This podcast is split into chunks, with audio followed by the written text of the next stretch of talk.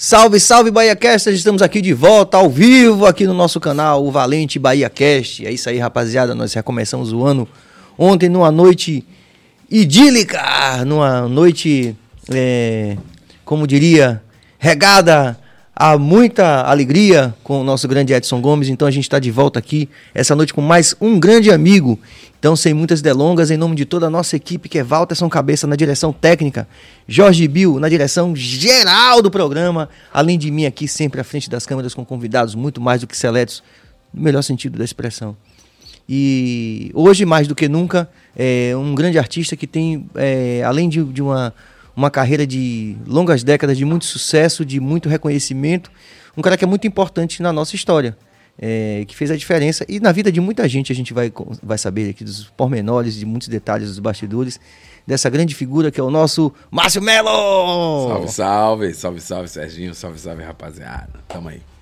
É isso aí, Márcio está com a gente aqui, vai contar tudo. Você sabe, você se inscreve no canal, você ativa o sino, você comenta, dá like, pode interagir com o Márcio, porque ele disse que está com vontade, inspirado pelo Edson ontem. Ele está inspirado aqui, vai falar tudo o que ele gostaria de falar, vai falar. Eu também já estou nessa mesma vibe também que eu peguei de Edson. E eu vou, já também vou falar mal de algumas pessoas hoje aqui, não é não, Márcio? Eu sou língua sua. é isso aí. Então temos aqui também, já registrando a presença aqui do nosso grande Panda, nosso Paulo Panda, que é o grande baixista também, meu companheiro, meu compadre da vida toda. Cadê Ivan? Não veio hoje. Tá chegando. Panda já pegou a cervejinha dele aqui, já vai tomar uma cervejinha que foi trazida pelo Empório da Bebida. Vamos fazer o giro aqui dos nossos patrocinadores e apoiadores para a gente começar a conversar com o Marcinho aqui. Sampaio Sabores, o melhor hambúrguer gourmet da Bahia. Obrigado, Peu. Foi lindo você ver você ontem aqui com o Edson Gomes. Foi muito lindo, a gente ficou muito feliz. O melhor hambúrguer gourmet da Bahia, o nosso Sampaio Sabores, ali na República de Brotas. É isso aí. Além do Sampaio Sabores, a gente tem a rapaziada da Zion fazendo o nosso marketing digital. Muito obrigado, rapaziada. Estamos aí na luta junto com vocês, agradecendo sempre. Nosso doutor Enzo Querino, odontologia especializada. Nosso doutor Enzo sempre presente, com energia super, super positiva. Também a Carpon, é, sempre é, nos dando esse privilégio de ter vários looks aqui fundamentais. Obrigado a Carpon. É, mas eu perdi, Cabas. Acho que eu passei alguém. Ah, delícia de Brownie! É, essa rapaziada tá com a gente aqui, são os mais novos, mas não menos importantes, que têm somado aqui com grandes, grandes, grandes contribuições tá aqui. Bombado, tá é. bombado, e daqui a pouco vai chegar, inclusive, o delícia de Brownie. Estão trabalhando direito. É, você vai provar aqui um delícia de Brownie, que é pra você dizer pro público aqui, pra rapaziada, se é bom ou se não é. Mas a gente tem certeza que é bom porque a gente já conferiu. Uh, falei da Zion e não falei ainda, assim, do copo cheio falei no começo. Obrigado, copo cheio, sempre enchendo nosso copo de alegria aqui, como foi ontem nessa noite maravilhosa, nosso retorno com o grande Edson Gomes.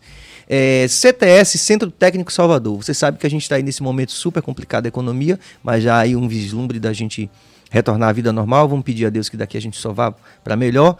E é, o nosso mercado está se reaquecendo. Você sabe que é importante a gente chegar no mercado com uma vantagem competitiva que é uma grande possibilidade se você tem um curso técnico, que você alia um, prazo menor de capacitação e uma vantagem competitiva no mercado. Então, nesse sentido, sua melhor escolha é o CTS, Centro Técnico Salvador, sempre, sempre, sempre colado com a gente aqui no Bahia Cast. Vamos que vamos, fiz o giro todo? Beleza, é isso aí. Você pode fazer, mandar suas interações, perguntar para Márcio. Já posso fechar o computador. Não é isso mesmo? Márcio Melo. Tamo aí, Serginho. Porra. Ontem tava inspirado, você chegou lá na inspiração. Foi, foi. Tava turbinado. Na hora que o couro foi entrando no palco assim, eu falei, vai me bater, vai me bater. que ele foi entrando engateando assim, numa pegada, numa pegada meio jiu-jitsu, né? Falei, vai me enforcar por trás. Mas foi massa, foi massa. Muitos anos de amizade aqui. É, Márcio pode. teve uma, uma, uma uma grande é, uma participação definitiva na carreira de muitos artistas e nós somos desse grupo, né, seletíssimo, né, muito feliz por isso. Mas Márcio tem uma história que ele vai contar pra gente, acho que hoje um pedacinho, né? É. Quantos anos, Márcio? Rapaz, de carreira, acho que já tenho, já beira 30 anos, assim. Né? Porque eu comecei muito cedo, eu comecei a tocar com 16 anos, eu acho. Eu tô com 53, 16 anos já tocava, já ganhava uma graninha em bar, né? Com 16? Com 16. Eu tocava em bar, fazia aquela coisa da MPB. chata. a MPB me deixou traumatizado pra caralho. Mas assim, aí, tô, aí isso aí, já comecei a ganhar uma grana com isso. Foi na época que eu deixei estudar na sétima série. Você estudou até a sétima série? Até a sétima. Porque também eu perdi dois anos seguidos a sétima hum. série. E eu já comecei, já estava tocando em bairro, já estava ganhando uma grana. Eu falei assim, ah, vou ficar aqui mesmo. Mas eu não tinha nem pretensão de, de, de levar a vida artística, assim. Como eu não tinha o que fazer, chegou uma hora que eu falei, caralho, eu queria jogar futebol, não consegui. Eu joguei um tempo, joguei futebol em São Antônio de Jesus, participei da seleção de lá. E eu não, não sei lá, era muito vadio na noite, né? A noite me, me, me, consumia muito, assim, que o esporte não me permitia trabalhar com esporte no outro dia. Aí eu comecei a tocar em bar e fui levando, fui levando, toquei até os 17 anos ou 18. Mas tocava aquela coisa mesmo, MPB, é o que rolava, não tinha nem. É, é, não existia FM, né, velho? Era AM, né? Então o que a gente chegava aqui era música popular brasileira, era Milton Nascimento, era Caetano Veloso, Chico Buarque. Então você era obrigado a tocar aquelas coisas para poder tocar em bar. Mas você já tinha algum, alguma cisma com a MPB não, ou você, você curtia? Eu curtia, mas eu só não curtia. É, é, tipo, tinha umas coisas que eram obrigatórias você tocar em, hum. bar, né? Que era andança. Coisa foda. Cara, né? aquilo mata, me é. matava, né, velho? E assim. Sim. Mas eu não tinha referência de outras coisas para achar aquilo ruim. Uhum. Então eu tocava, mas aí chegou durante um tempo, eu tinha um, um, parceiro que eu tocava chamado Beleza, eu falei, beleza, cara, eu não vou tocar mais em bar não, brother, não vou tocar mais música dos outros não. Vamos compor e você ficar compondo as músicas. Ele, beleza, eu falei, velho, compor o quê? a gente não sabe compor nada. Eu falei, ah, mas a gente vai aprendendo e vai cantando nossas músicas, bicho. Vamos cantar nossas músicas no, no, no, no bar. Aí beleza fez, porra, não vai rolar, velho. Ninguém vai curtir essa porra. Eu falei, vamos tentar. A gente tentou. Na primeira semana foi um desastre, né, bicho? Foi um desastre, assim, ninguém curtiu. Aí o cara do baixo chegou para mim e falou assim: Ó, oh, Márcio, não rola. Se você for ficar tocando músicas suas, não rola. E você. É pra tocar danças. Vai tocar danças, pá. Se for pra tocar outras músicas suas, não rola, que o público não gosta. E se você quiser tocar no bar, tem que ser desse jeito, senão você sai. Aí beleza falou: não, eu vou ficar, eu quero tocar, eu toco MPB, pá. E eu falei, não, então eu tô fora, velho. Saí. Me fudi um tempo, me ferrei, fui trabalhar aí, fui fazer bico em loja, pá. Mas eu sempre tive essa coisa de compor, né, velho? Então, assim, a minha carreira, eu digo que começou dali, a partir do momento que comecei a compor. Tomou essa decisão. É, porque até então, o bar para mim era uma brincadeira, era uma diversão. E foi quando eu comecei a compor, mas eu compunha aleatoriamente, assim, eu não tinha muita direção. Eu só fui começar a ter uma direção a partir do Rock in Rio, o primeiro Rock in Rio. Hum, que foi em 85. É, que 85? quando começou a vir, começou a vir as bandas de, de rock, eu comecei a ter acesso, porque a gente não tinha acesso aqui, era difícil, você sabe disso. Comecei a ter acesso, eu falei, porra, é isso aí, velho, é isso aí que eu quero fazer. Aí foi quando eu montei a banda Rabo de Saia, não montei, eu fui convidado para tocar na banda Rabo de Saia, e fui pro Rock in Rio, fui assistir o Rock in Rio, fiquei enlouquecido. Ah, você foi pro Rock in Rio 1? Fui, fui pro Rock in Rio 1. E fiquei enlouquecido, era garotão. Porque, me permita, tem uma coisa no Rock in Rio que acho, eu não, não me lembro de ter visto alguém comentar sobre isso. Mas existia um, aquele, aquele Rock in Rio foi uma grande onda modernizadora do Brasil. Ali foi um evento que realmente captou a, o consciente coletivo da rapaziada jovem para coisas como você falou que não chegavam aqui. Não chegavam. Eu nunca tinha ouvido falar de White Snake, de é, assim, Queen, essas É, e a, e a, coisa do. Não foi nem tanto internacional. O que pirou mais mesmo a cabeça foi a galera nacional, velho. Quem que você viu lá? Ah, eu vi a Blitz, eu vi Paralama de Sucesso, vi o Kid de Abelha. Então, assim. E que estavam num momento. É, mas era tudo muito, muito você tinha acesso àquilo ali. Você falava assim, porra, eu posso fazer isso aí também. Uhum. Sacou? Então foi a época que todo mundo falou assim: eu quero fazer banda, vamos todo mundo trabalhar com banda, vamos montar uma banda. Aí foi quando começou a ter FM, FM sacou? Aí você começou a mandar a porra da MPB pra casa do caralho. Você falava, vai se fuder, que eu não vou ficar tocando Caetano, não vou tocando Gilberto Gil, nem vou ficar tocando Geraldo Azevedo. Nada que eu tenha, não tenha contra, não tenho nada contra isso não, mas eu falei, bicho, eu vou adiantar meu lado. Sacou? Então, assim, isso aí, porra, foi quando saiu da Serenata. Essa época, foi na época de 80 e pouco. É, 81. 81. Hum. Foi quando saiu da época de, de da serenata de violão, para as pessoas começarem a fazer serenata com guitarra. Hum. Com guitarra Janine. Sacou? Então, assim, a, a, a, a, a pegada já era mais pesada, já era mais tipo, porra, vamos fazer. E eu, diante disso aí, eu tive uma, uma aproximação com o cenário punk. Foi quando eu gostei mais, assim, tipo, eu falei, porra, porque é melhor ainda, porque você não precisa nem saber tocar direito. aí, ó. Só que o punk foi, ele foi logo esmagado, logo no, em 81 e 82 ele já foi exterminado, né? o punk foi exterminado. E eu, aí ficou aquela coisa. Mas você que... fala porque pressão do mercado? Pressão do mercado mesmo. Neguinho era anarquista mesmo, queria tocar terror, negro queria fazer. A gente hum. queria era cuspir, sacou? Pra... Você e... cuspiu muita gente? Cuspi e recebi cuspa... cusparada pra caralho. E recebi é, muita coisa de, de porrada de. Eu era guri, né, velho? Porrada de microfone, velho. Porque você cuspia, ninguém ficava puto. Mas o cuspir não era uma coisa ruim. Quanto mais você cuspia, era porque melhor a banda. É porque a banda era de fuder. Tipo como fosse like hoje. A banda teve 50 mil cuspidas. Mesmo, então banda... É, exatamente. Quanto mais, quanto mais escarrado você saia de lá, melhor a sua banda. Então, assim, era, era massa? Era. Só que chegou uma hora que eu falei, bicho, a minha música, eu já tinha aquela influência da MPB que eu peguei, foi onde eu aprendi a tocar violão, pá. E quando eu recebi o convite pro, pro Lanã para fazer parte do Rabo de Saia que era uma banda Qual era a formação original? Era Lanlan na bateria, Érica no contrabaixo, Marcinha na guitarra. E Mônica Millet, que é percussionista, na percussão, tocou um tempo com a gente também. E eu no vocal. A banda era um desastre, velho. A banda era uma merda. Era ruim pra caralho. Foi por isso que eu dou risada, tá vendo, Bill? Não, era ruim demais. Era ruim, era ruim, porque o nego não sabia tocar. Mas a gente tinha uma coisa que. A minha ousadia lá no fundo, em, em querer ser compositor, me serviu na banda. Que eu falei, a gente é ruim, mas a gente é autêntico.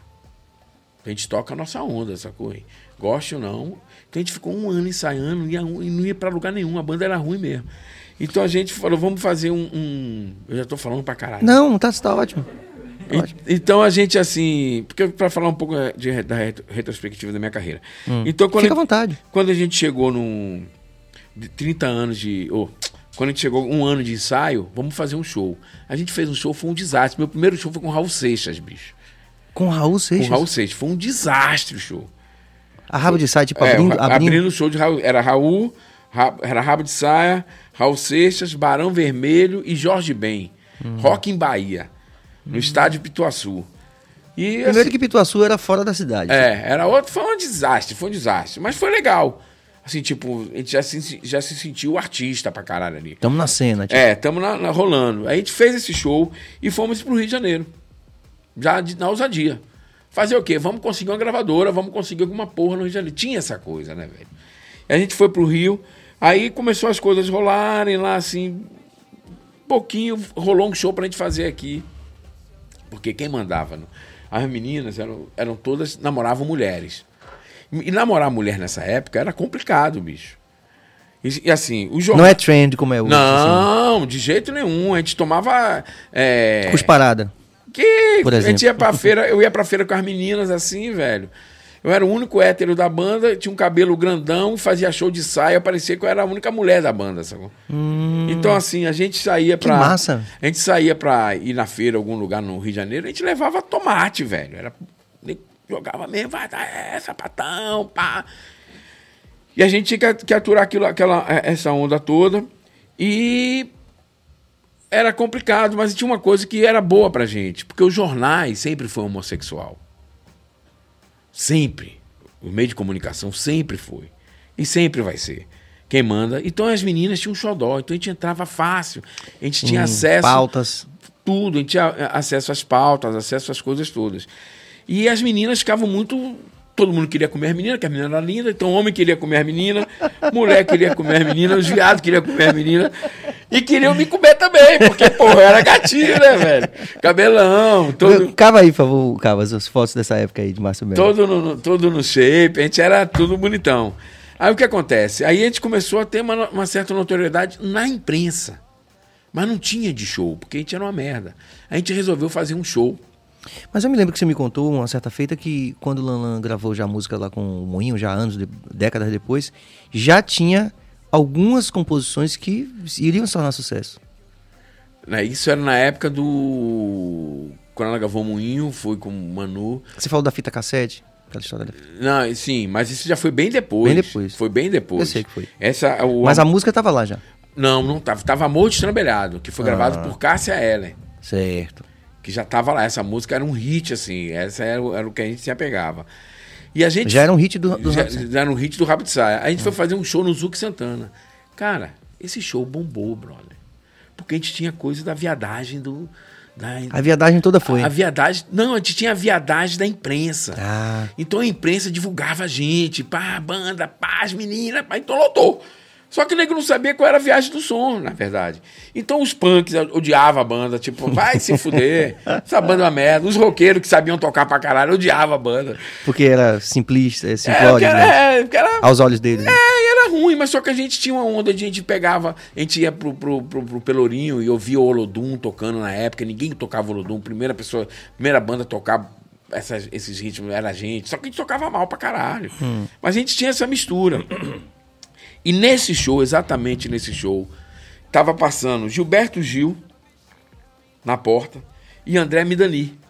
Midani tava passando. É, junto os dois. Na frente do Zuc Santana. Na frente do Zuc Santana. Ele viu aquela porra daquela fila enorme e perguntou quem tá tocando. Aí Isabela Laranjeiras fez: É o Rabo de Saia, uma banda de sucesso aqui. Aí André Midani fez: Eu quero entrar. Ele, Meu Deus. como era um céu. caçador de, de, de talentos, de, de, de- de descobri- descobridor de, de artistas, que ele era, entrou.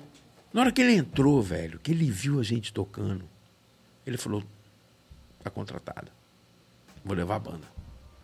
Aí terminou o show, Isabela Laranjeiras, que era da, do Correio da Bahia, fez: Márcio, André Midani acabou de me dizer que vocês vão ser contratados. Eu não sabia nem que porra era André Midani.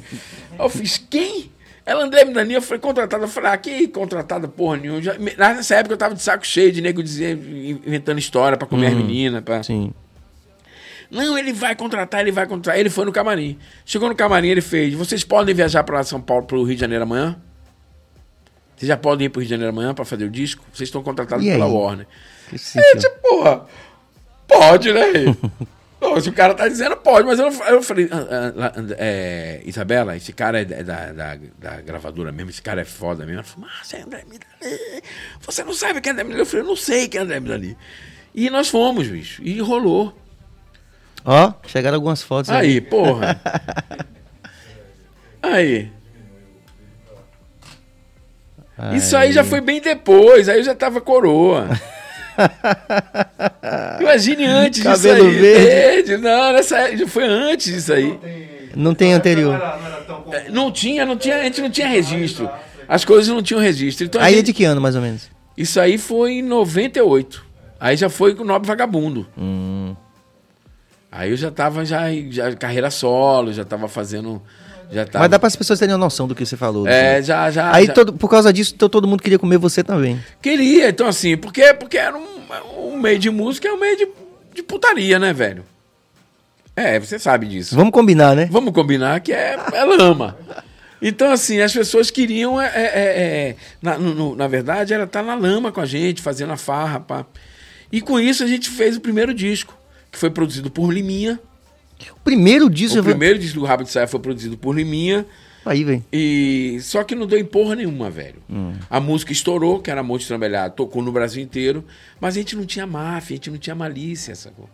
Das coisas. Então, assim, nosso, nossa grana foi levada, Hum. sacou? A verba que a gente tinha de, do suporte foi pro Barão Vermelho, foi para essas as bandas maiores, a gente se, se perdeu lá. Coisas que a gente não suspeita, né, Márcio? Que é legal a gente falar aqui pro público, que o público não suspeita que um artista pode passar. Ou que passou naquele modelo de gravadora. É, Rapaz, e é coisas que você hoje, que você tem acesso a, a- que você tem a informação correta e que você vive da música mesmo, você fala, caralho, como eu fui roubado, velho.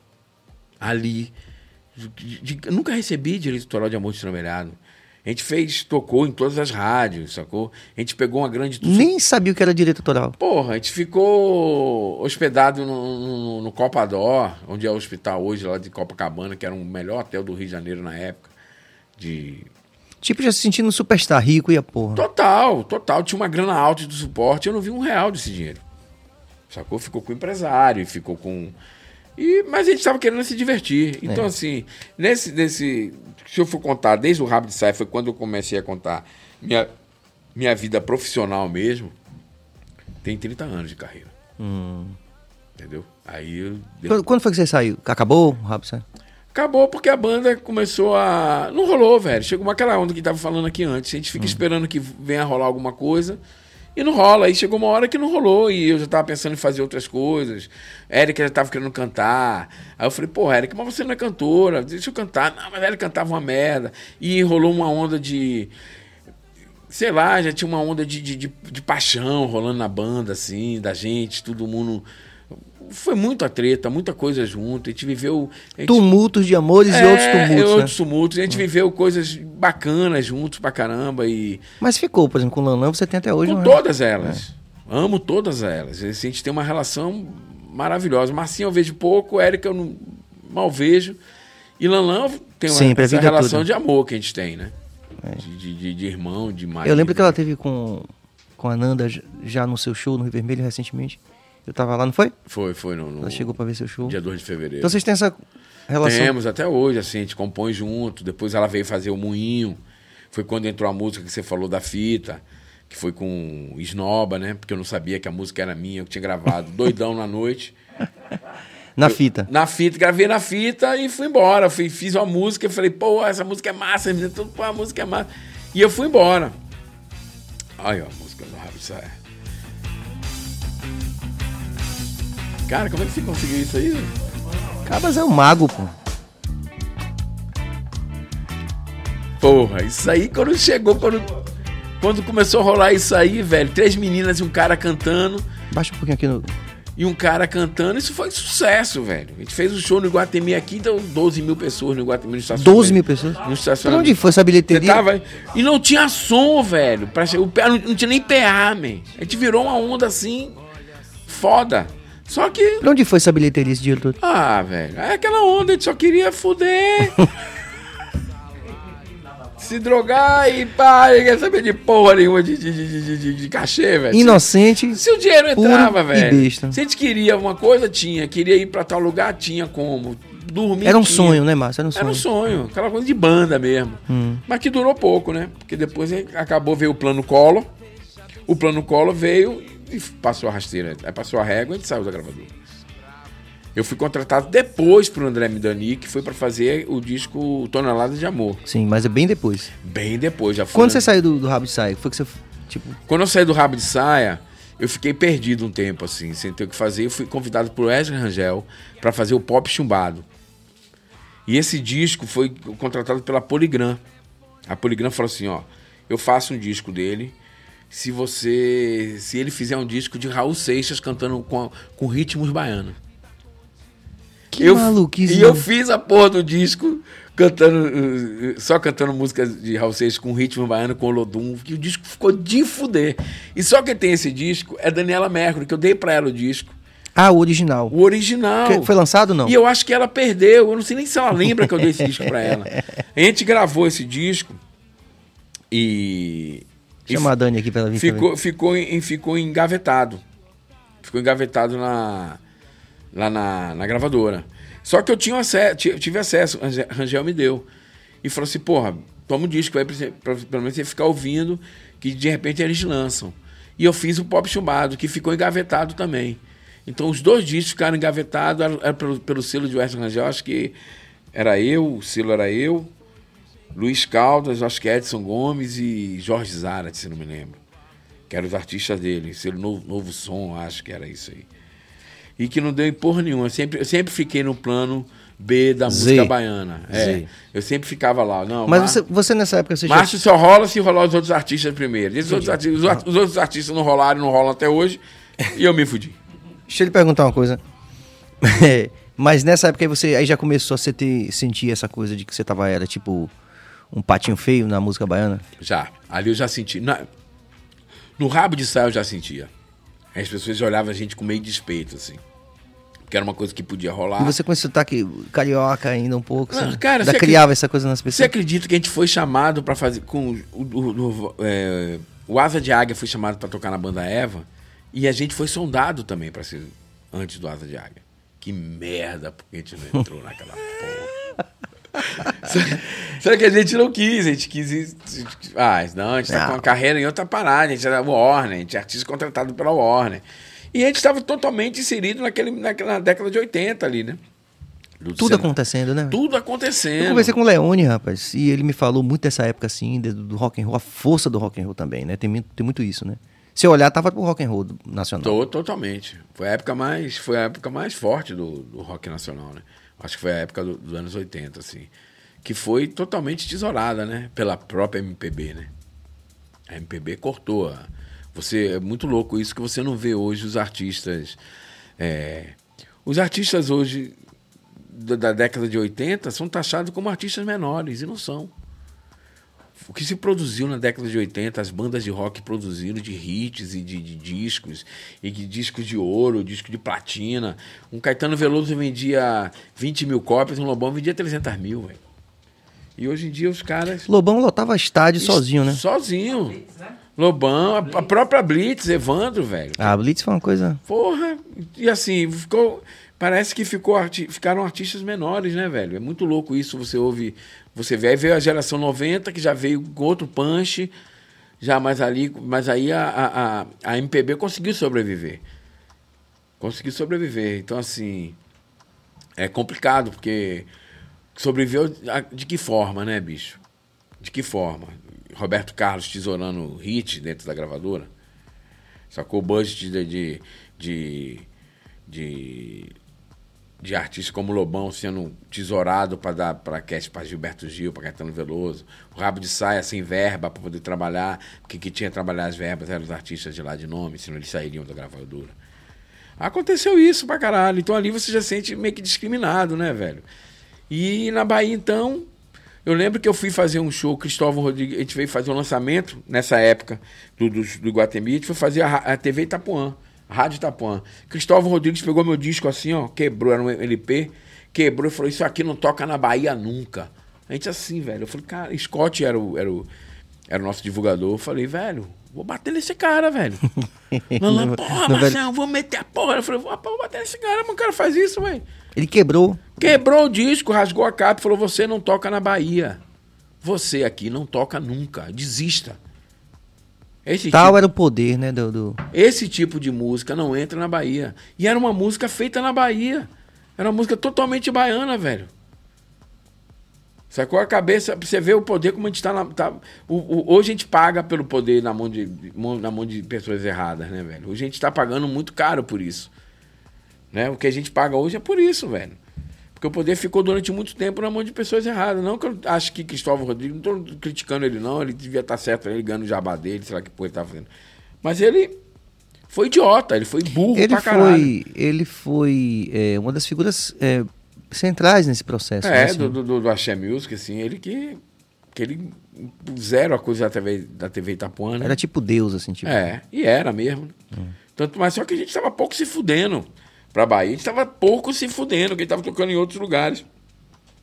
Só que é foda você sair da sua terra, você voltar pra sua terra e o cara rasgar seu, seu disco na sua cara. Como até hoje, Márcio, se for olhar bem, o rock and roll da Bahia, apesar de ter produzido Raul Seixas, Camisa de Vênus, você e tantos outros, Pete, de alguma forma parece que a gente tem uma miopia para isso. A gente parece, nunca pensa que Salvador, por exemplo, é uma terra de grandes roqueiros, né? Não pensa. Isso é, é um apagamento. É, porque o rock é isso aí, né, velho? É uma coisa inexistente, né? Eu acho que eles acham que o rock é uma coisa americana, né? Então não, não merece estar no mercado de.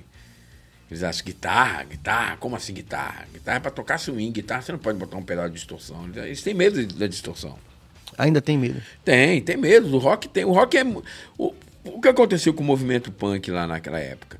Que ele entrou e ele exterminou a música popular brasileira em questão de dois meses, velho. Em dois meses eles, eles engoliram a MPB inteira. Isso não ia poder acontecer nunca, velho. Em dois meses acabaram os caras. Os caras chegavam em São Paulo, no Illuminati lá, que era uma casa de show. Os caras iam tocar, os caras jogavam docinho, pegavam e jogavam no, no, nas pessoas. pouco se fudendo. E era aquela onda, era chique, né? Era, era tido como porco. Só que não era tinha uma galera que era tava afim de anarquizar mesmo e tinha outra galera que não. A galera que não pagou preço caro por isso. E você vê que você não ouve falar, velho. Ele ficou. O, é, o, a durabilidade, o que você ouve do, do, do, movimento punk no Brasil foi de 81 a 82. Só durou dois anos, um ano. Sacou? E muita coisa podia ser produzida, tinha para ser produzida ali, muita coisa ia sair dali, velho. O que é que você ouvia desde aquela época que você considera a referência do punk no Brasil? Olha, eu ouvia muito Gangue 90, que já era outra vertente. Chegou a ter um certa é, já tinha mídia. Outro, já tinha outra, porque eles eles conseguiram é, de certa forma limpar o nome daquela sujeira que tava ali, né, bicho? É diferente de você ver é, muita gente vai dizer assim, ah, porque o Gig 90, os caras não são punk, tá maluco, né? Mas eram punks, velho. Só que eram punks de uma forma inteligente. Certo? Você, eu ouvia. Tema de novela, lembro que foi até a música de Caetano, Nosso Louco Amor. Era essa? Nosso Louco Amor. É, é Gangue 90. É. O cara. É. Então, assim, você. Eu, eu, eu é, eram, eram músicas que você tinha acesso mas que duraram muito pouco. Aí ficou hoje o Rato do Porão. E, ficou... É isso que eu quero saber de você. Dos que, dos que eram do porão mesmo, aqueles. É, essa, essa, Quem são os caras assim? Você falou, esses punks eram foda. Ó, Treblinka daqui da Bahia. Tinha o Treblinka, tinha o Escarno, tinha o Iris Vermelha. Tinha várias bandas, Trem Fantasma. Tinham várias bandas que rolavam aqui que a gente fazia que, que tinha, tinha por que rolar. Não, não, não, não, não tinha por que não rolar, sacou? Então tinha tinha espaço para que as coisas pudessem acontecer. Não aconteceu por causa disso, entendeu? A MPB entrou com uma injeção muito forte para destruir. Porra, bicho, é a juventude, né, velho? Como você pegar o hip hop hoje, você vai querer destruir aquilo como? Só que o hip hop, o, o, o, você pegava o punk, ele tava pouco se fudendo pro tênis Nike. Ele tava pouco se fudendo pro boneco um negocinho. Sacou? Ele queria aquela camisa rasgada que ele fez em casa mesmo e acabou, velho. Aqui não, você pega o hip hop hoje, ele tá ali vendendo marca pra caralho, ostentando tudo. É outro mundo também. É outro né? mundo, então assim, ele tá, é, ele tá, tá, tá ostentando outras coisas, então assim, é viável. É viável. O punk não é viável, velho. Porque o cara não, ele não faz concessão. Sacou? O movimento punk, aquele movimento punk, é óbvio que. É tipo niilista, assim, tipo. É, você pega. Anárquico, né? Você pega hoje um movimento punk mais velho, Pat Smith, você pega essa galera, já é uma galera, outro, outro lance, conceitual, tá ali. Mas o movimento mesmo, a onda que veio, o tsunami, o tsunami que veio forte, ah, nega era anárquico demais, velho. Era Tava, cusparada? Cusparada e pau no corpo. tá na hora da gente chamar aqui o, o Dilícia, Dilícia de Brownie, por favor, Bill. Chega aí, chegou agora, não foi? Pega aqui pra gente, Bill. Porra. Francamente. Delícia de brownie. É Delícia de brownie aqui, é ó. docinho, é? É, esse aqui é um mimo, ó, Márcio Melo. Vamos mostrar aqui. Cadê cabas? Eu mostro qual delas. A minha mesma aqui, ó. Olha que mimo aqui que a gente recebeu do deliciadebrownie.com.br. E pode comer? Pode, a gente vai comendo aqui. Aí, o que foi que você fez? Aí pronto. Sai, acabou Aí acabou, acabou a banda. Acabou a banda. Acabou a banda Rápido Sai, eu fiquei perdido, fui fazer esse disco chamado Pop Chumbado com o Western Rangel, que era o disco antes de fazer o Raul Seixas, depois o Pop Chumbado. Cara, esse disco, eu falei, bicho, o que, que eu vou fazer? Ele, Márcio, o que, que você pensa em fazer o disco? Eu falei, velho, eu quero fazer um disco infantil. Infantil? É, a minha ideia, a, a ideia do disco era, era ser um disco infantil com ritmos baianos.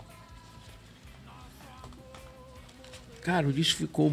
Porra, que delícia de brownie. É. pega aí, pega aí. Porra. É, o, que, o, que, o que acontece? É, o disco ficou. Hoje eu consigo ouvir, mas o disco ficou um horror, porque ele ficou gritado pra caralho.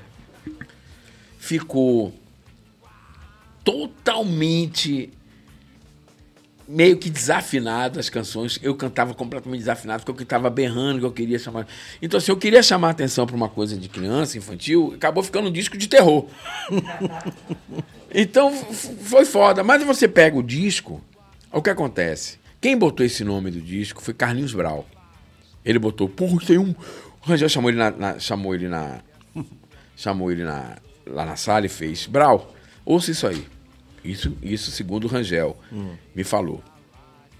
Ouça isso aí. Ele ouviu e ficou encantado. Ficou pirado. E, bicho, E o disco era recheado de ritmo baiano, man. O disco é bom pra caralho. Não é porque foi eu que fiz, não. Mas o disco é bom pra caralho. Ritma, ritm, ritmicamente falando, ele é foda. Eu peguei três percussionistas. Aí Brau falou, não, isso é um pop chumbado. Então, assim, a capa é um menino na mira, assim. É um menino negro. Cabas, puxa aí essa capa pra gente. De quê? Disco pop, pop chumbado. chumbado. É, um menino, é um menino negro numa mira. Hum. Sacou? Ele tá numa mira ali. Então, assim, toda essa, essa onda meio punk eu tava botando ali. E dizendo que era um disco infantil. E era infantil. A ideia era essa. Só que o disco era totalmente percussivo e bom pra caralho. Então o que aconteceu? Rangel pegou o disco. Guardou o disco. Não lançou o disco. Passou-se um tempo. Passou-se um tempo. É foda falar isso, cara. Porque Pode falar, velho. Apareceu a timbalada, brother. Bote esse disco. Se a gente aí no Spotify. E bote o da timbalada, o primeiro dia da timbalada. E pegue a data de um e a data de outro. E meu disco não saiu. Rangel não lançou disco. E Rangel lançou o quê? A timbalada do Carlinhos Brau. Isso eu fiquei puto. Eu falei, caralho, velho, que sacanagem é essa, Angel? Não, a gente vai lançar depois, que tu com outros projetos aqui. Eu falei, o disco tá pronto, velho. Marília Gabriela viu o disco na época e falou, quero fazer uma, uma matéria com esse cara aqui, velho. Todo mundo queria o disco, queria ouvir, porque era um disco recheado de ritmo. O, o, Nação Zumbi tava vindo com umas coisas também, com maracatu, hum. e a gente, disco totalmente envolvido com ritmos baianos, pá. Enfim. O disco não saiu, saiu esse disco da Timbalada, e eu fiquei puto da vida e fiquei fudido. Falei, caralho, brother, eu acho que eu vou viver a margem aqui na Bahia. Se eu não tomar meu rumo, se eu vou ficar dependendo dessa galera aqui, eu vou ficar ferrado. Foi quando eu comecei a fazer, sair de Rangel e comecei a tomar. Tanto é que Rangel, antes de morrer, ele chegou para mim e fez: Porra, Marcião, desculpa, porque o Rangel era muito meu amigo. A gente era muito. Esse disco aí. Esse era o fundo da capa. Era, era a capa da frente. O fundo, o outro lado do disco, é um menino negro. Tem como botar outro aí? Só tem essa foto desse, dessa época. Não tem a outra foto, não. Tem no, no Spotify, não? No Spotify? Tem. Isso aí é, no fundo, esse, né, esse é o fundo da capa. Aí você tava até organizadinho. Tava né? organizadinho, Cabelo... bonitinho. É, rapaz, Rick, Rick, aquele Rick Rick Martin, tava numa pegada é... Rick Martin. É, hum. tava meio procurando identidade ali, tava me fazendo de abestalhado.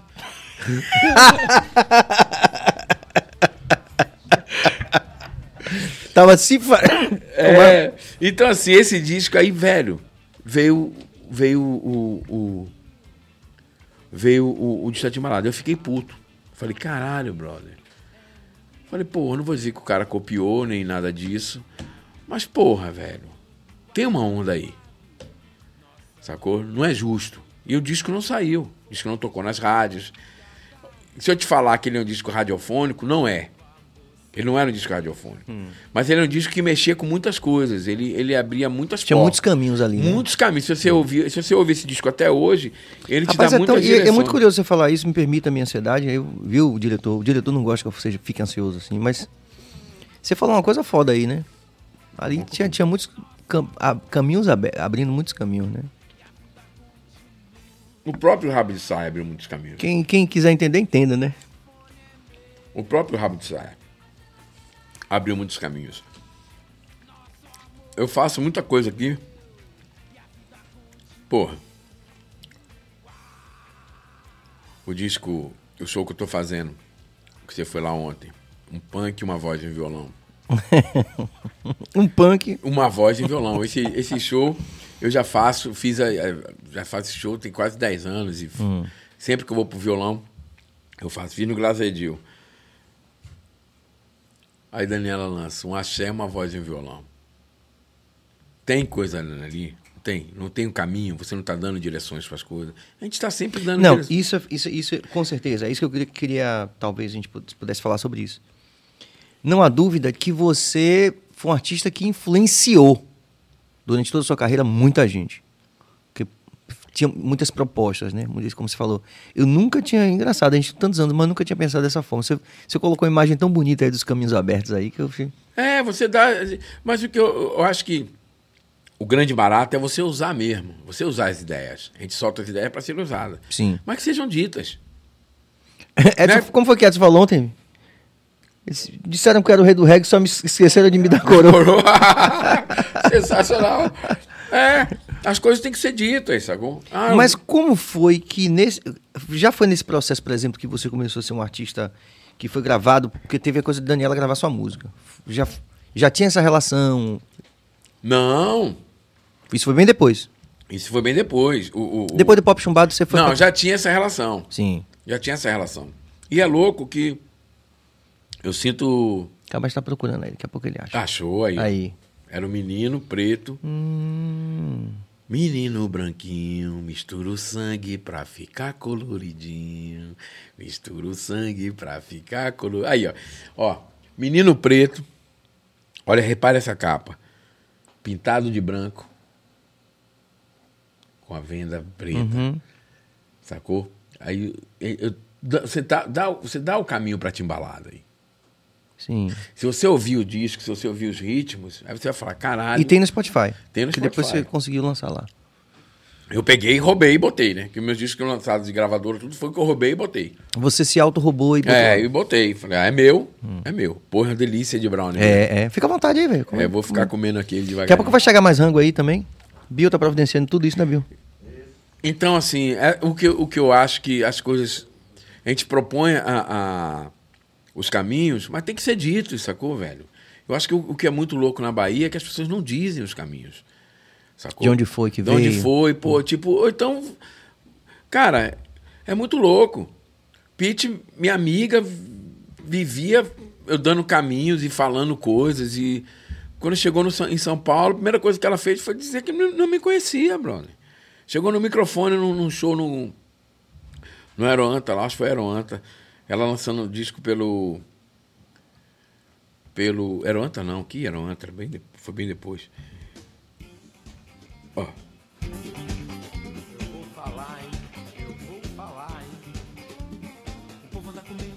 Pra isso aí, velho. Timbal pra caralho, percussão pra caralho. O disco é todo assim. Isso é anterior à timbalada? Anterior a Timbalada. Foi quem deu o nome do disco foi Carlinhos Brau. De pop chumbado. Sacou? Essa capa, inclusive, é de Rui Santana, que é o DJ lá. Sim, de Rui. É. Sim. Do É. palhaço também do Rio Vermelho. É. Rui tem que vir, viu, Bill? Falar com, falar com o Rui pra poder Rui vir também. São pessoas que têm muitas ideias, pessoas que fazem muitas coisas em Salvador, velho, e, e acabam sendo esquecidas, assim, sacou? Eu acho isso uma merda. Então, assim, o- quando, eu- aí foi quando eu comecei a criar o- os personagens mesmo, assim, o Bizarro, o, o Solitário Punk, né? Que ali eu fiquei, ali eu falei, porra, bicho, acho que é, aqui é... Mas só pra gente seguir na linha. Aí depois do Pop Chumbado, veio o quê? Depois do Pop Chumbado veio o Tonelada de Amor. Esse disco não deu em porra nenhuma, mas eu tinha feito, estava contratado por Wesley Rangel, estava tendo um certo caminho ali, ele me deu um certo suporte. E eu fiz o Tonelada de Amor. Aí o Nobre Vagabundo foi, estourou Sim, já com Daniela. com Daniela. Sim. E entrou, aí foi quando eu fui convidado pela Warner, pra, por, por André Midani, para fazer o Tonelada de Amor. Certo. Aí já com budget, já com. Com grana, com tudo. Eu fui pro Rio de Janeiro, velho. Assim, tipo, Recebeu o cheque pesadão. Ah, ah. Não, cheque tinha. Olha só a viagem. Cheque tinha, tinha passagens, quantas passagens eu quisesse pra, pra, pra gravar. E a galera toda indo gravar. E meu empresário era Porque nesse momento tava a onda da- do, do estouro de Daniela com a música. com a música, com a música Nobre Nobre Vagabundo. Vagabundo. E a música tocando pra caramba no Brasil inteiro. E aí Daniela me- aí Fale quem- pode puxar o microfone pra você. Quem era meu empresário, quem era meu empresário na época, quem era o Sim. empresário quem fechou esse disco com a gravadora foi Cacau Blacker, que era o empresário de Daniela. E tudo certo, aí brindes e lançamentos do disco, eu fiquei um mês e meio lá gravando. Foi na mesma época que eu tava gravando o Nat Roots, o primeiro disco deles. Ah, sim, Tem sim. até participação do Nat Roots no, nesse disco. Eles fazem a No música- Tonelada de Amor? Tonelada de Amor. Tem Love lá. E, Que massa isso. E eles, a gente tava tudo certo, tudo certo pra rolar. Grana pra caralho. E já, já, tava, já tava tendo todo o orçamento que a gente ia fazer show em todas as faculdades do Brasil. A gravadora já tava com a grana para dar de ônibus. A gente ia sair de ônibus aqui de Salvador e até no Rio Grande do Sul. Passando por todas as faculdades. E depois ia voltar, subir pro Nordeste. Tudo certo. Aí teve uma reunião. Teve uma reunião na gravadora que o Sérgio Afonso, que era o presidente da gravadora na época, que o André Midani saiu, foi para a gravadora internacional, para a Warner Internacional, e entrou o Sérgio Afonso. E o Sérgio Afonso convidou, me convidou para ter uma reunião lá na Warner, na Warner e mandou Cacau. Eu fui lá, a gente sentou, conversou. Ó, oh, Márcio, vamos fazer isso, lançamento. Aqui a, a sua label. Label era a menina que ia tomar conta de mim. Que era uma delícia, por sinal. Eles já fazem de propósito. Aí, o doutor, tava tudo certo, tudo, tudo rolando. É. E. Tá, fechou, fechou. Voltei para Salvador. Dois dias depois eu tinha que estar lá de novo. Aí dois dias depois, Cacau me liga, ó, oh, Márcio, a gente tem que ir na Warner de novo. Vai ter que ter uma reunião agora de grana. De lançamento de grana. Falei, beleza, vambora. A gente foi. Chegou lá, na hora que eu tô lá, entrou todo mundo, ó, oh, Márcio, aquela festa de gravar artista novo, né, velho? E eu tava ali com a música mais estourada do Brasil, né, velho? Então era o artista. Na que... voz de Daniela. É, então era o artista que. Ele tava postando todas as fichas mesmo, tipo um compositor, gravei Fantástico, tinha gravado video show, tinha gravado Xuxa, tava tudo já gravado, já para ir pro ar. Chega, entra na reunião, Cacau fez, não entre agora não, deixa eu entrar sozinho na reunião. Falei, aí Sérgio Afonso fez, não, bote o Márcio na reunião. Não, quero conversar primeiro com vocês aqui sozinho. Ele entrou. Cara, ele saiu da, do, do, da sala, me pegou pelo braço e fez: Vambora. Acabou tudo, velho. Não lançou? Acabou tudo ali, velho. Até hoje eu não sei porquê. Aí eu cheguei para Sérgio, para Paulo Junqueiro, que é o presidente da Sony sim, hoje. Sim. Teve que eu, com gente, é, foi. Aí eu fiz, Paulo, o que foi que aconteceu, velho, naquela época? Paulo Junqueiro era o diretor artístico, ele que tinha feito o disco. Ele estava empolgado, que era o primeiro disco dele, era o primeiro disco de Tom Capone. Caramba.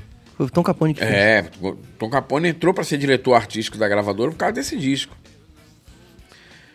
Cara, ele pegou, ele saiu do, do, da sala, não disse, não me disse porque saiu, foi embora, acabou tudo. Aí anos depois eu perguntei a Paulo, falei, Paulo, o que aconteceu? Ele fez Márcio. Tem coisas no mainstream que o artista precisa saber. Aí você entende, né, velho? Aí. Eu sei por que, que não rolou. Então diga. É, assim, é um, é um achar, eu acho. O que, que você acha? Tipo, eu era artista de, de. eu era artista de. Eu meio que fazia uma terapia aqui. Eu, eu era artista de Cacau Black, que era empresário da Daniela Mercury. Sacou? A coisa começou a tomar um rumo, a crescer. E com certeza houve dedos dali de tipo, não vai rolar, ou um rolar um, ou rola outro. Vamos segurar. Vamos segurar. E, cara, ele matou uma parada que era massa. Sacou? Um disco que tinha várias pessoas envolvidas já para trabalhar, a gente já tava no estúdio ensaiando. Sacou? Depois eu, eu, eu vi coisas de, de, de técnicos meus que trabalhavam lá no estúdio da Daniela dizendo que que ouviam lá, dizendo que o pai dela tinha chegado e falado que ah, esse cara vai acabar com a carreira da Daniela Mercury tá ensaiando aqui porque.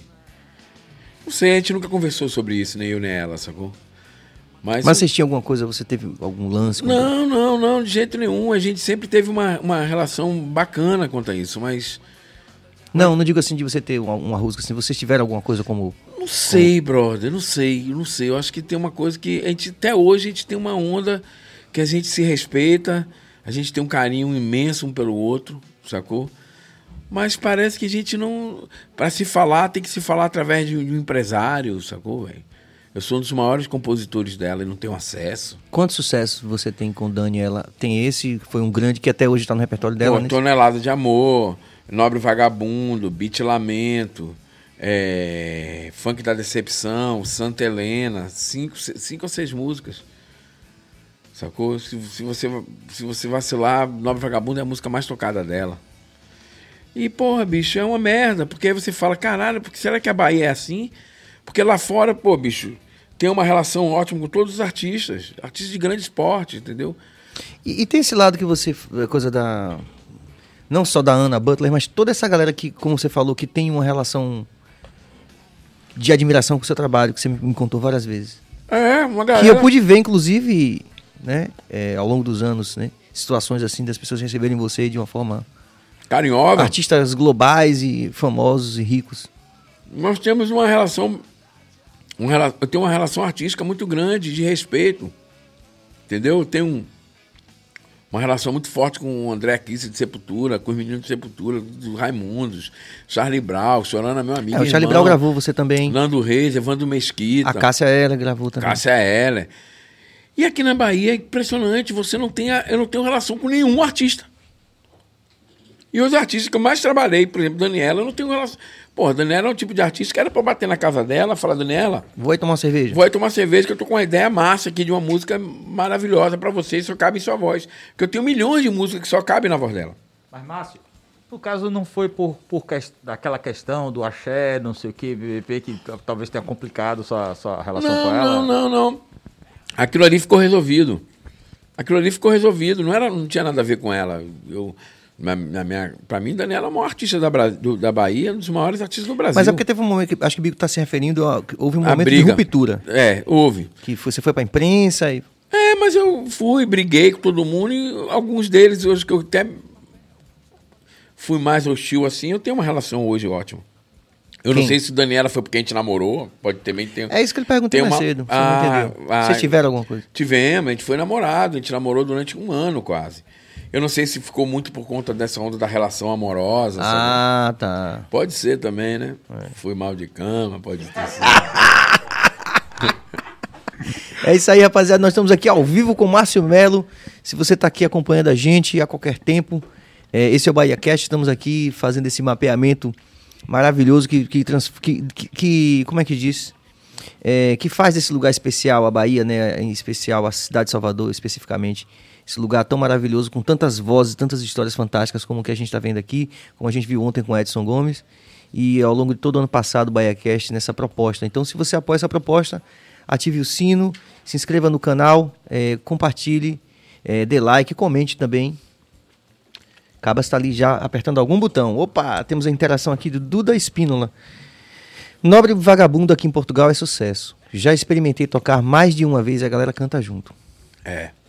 A música toca muito em Portugal. Eu recebo, eu, eu tenho um acesso lá, a- a- eu recebo bem de Portugal.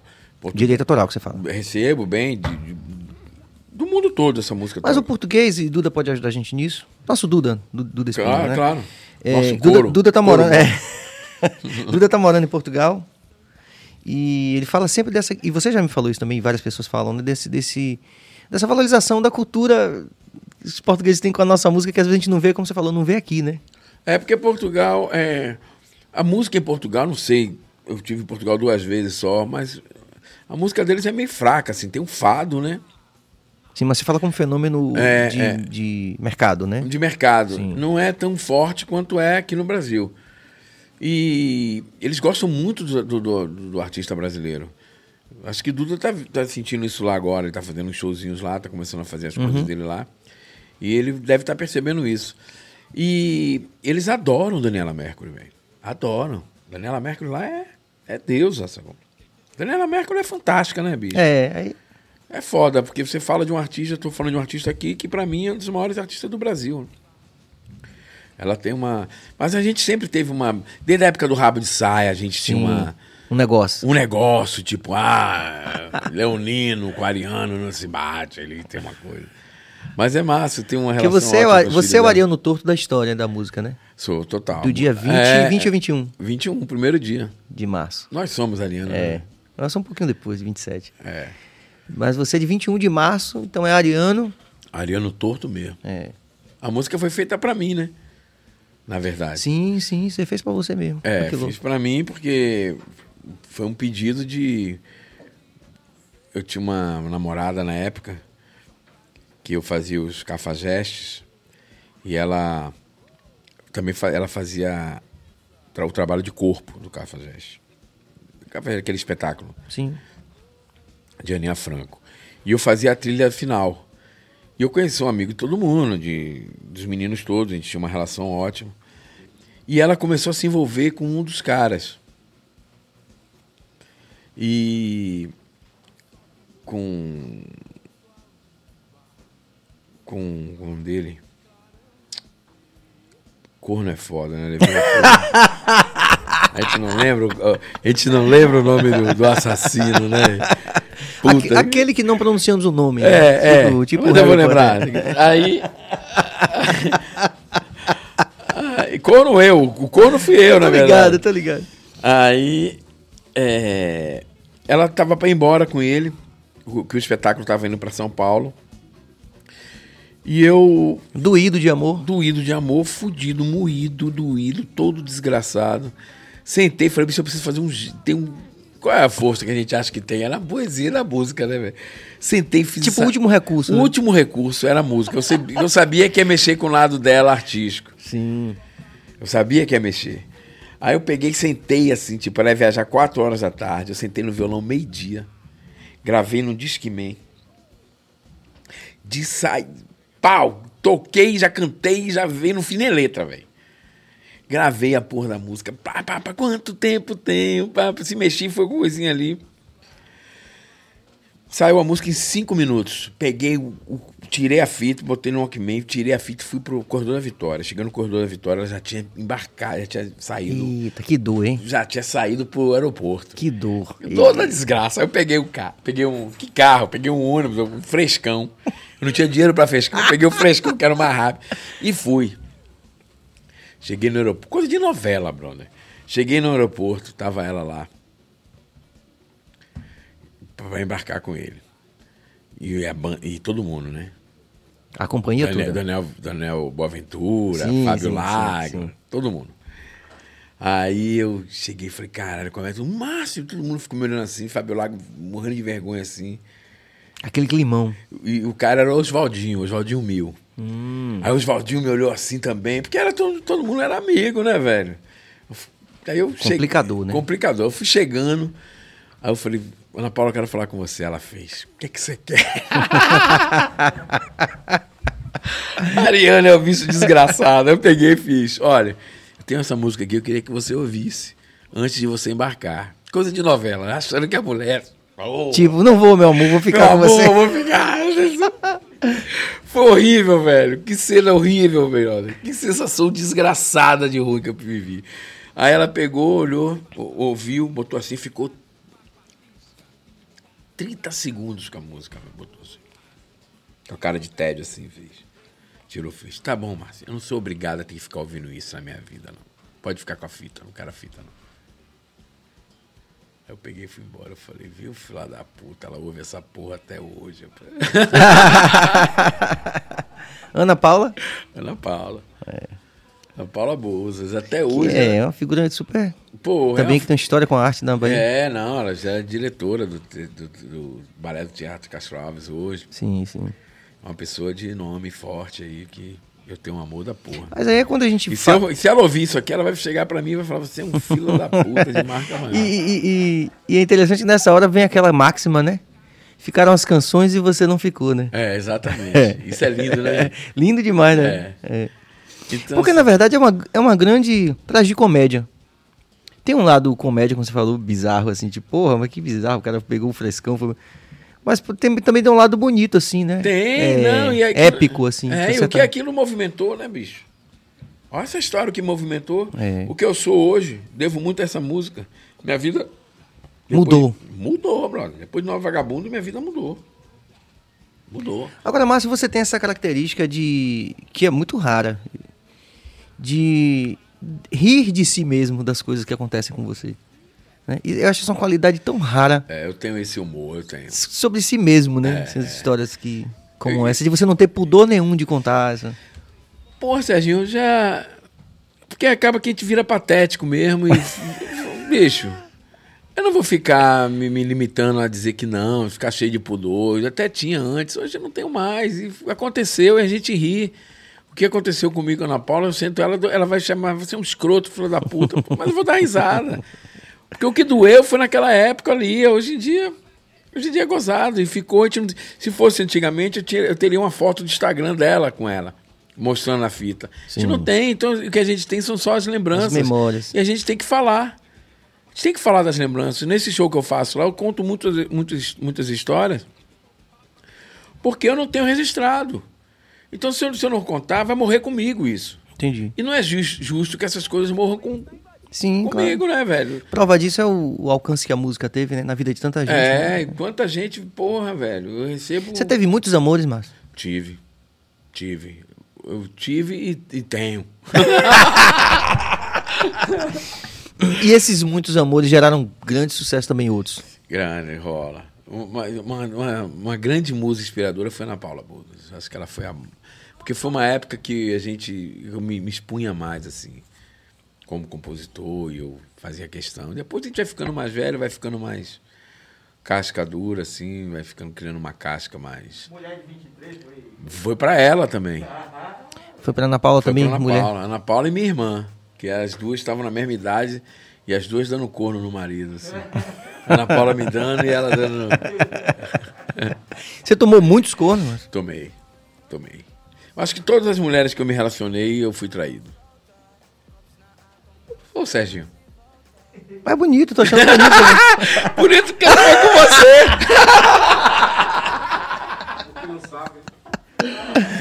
não mas assim, tipo, eu me aventurei bastante, né, velho? Eu, eu vivo muito risco, né, Sérgio? Eu corro muito ariano, risco. né? É, eu corro muito risco, então é óbvio que você deixa. Eu deixo muito as mulheres só também. Essa coisa da, da música me toma muito, muito minha vida, assim. Outro dia eu tava. Porque a música é como se fosse a arte, ela é igual um crack, né, velho? Ela vicia. Se você não se ligar, velho, você fica viciado, você, você entrega a sua vida. Ali, quando você vai ver, você tá na merda, porque você viveu. Você fala, caralho, bicho, eu ganhei uma grana, podia ter comprado um apartamento, comprei guitarras, velho.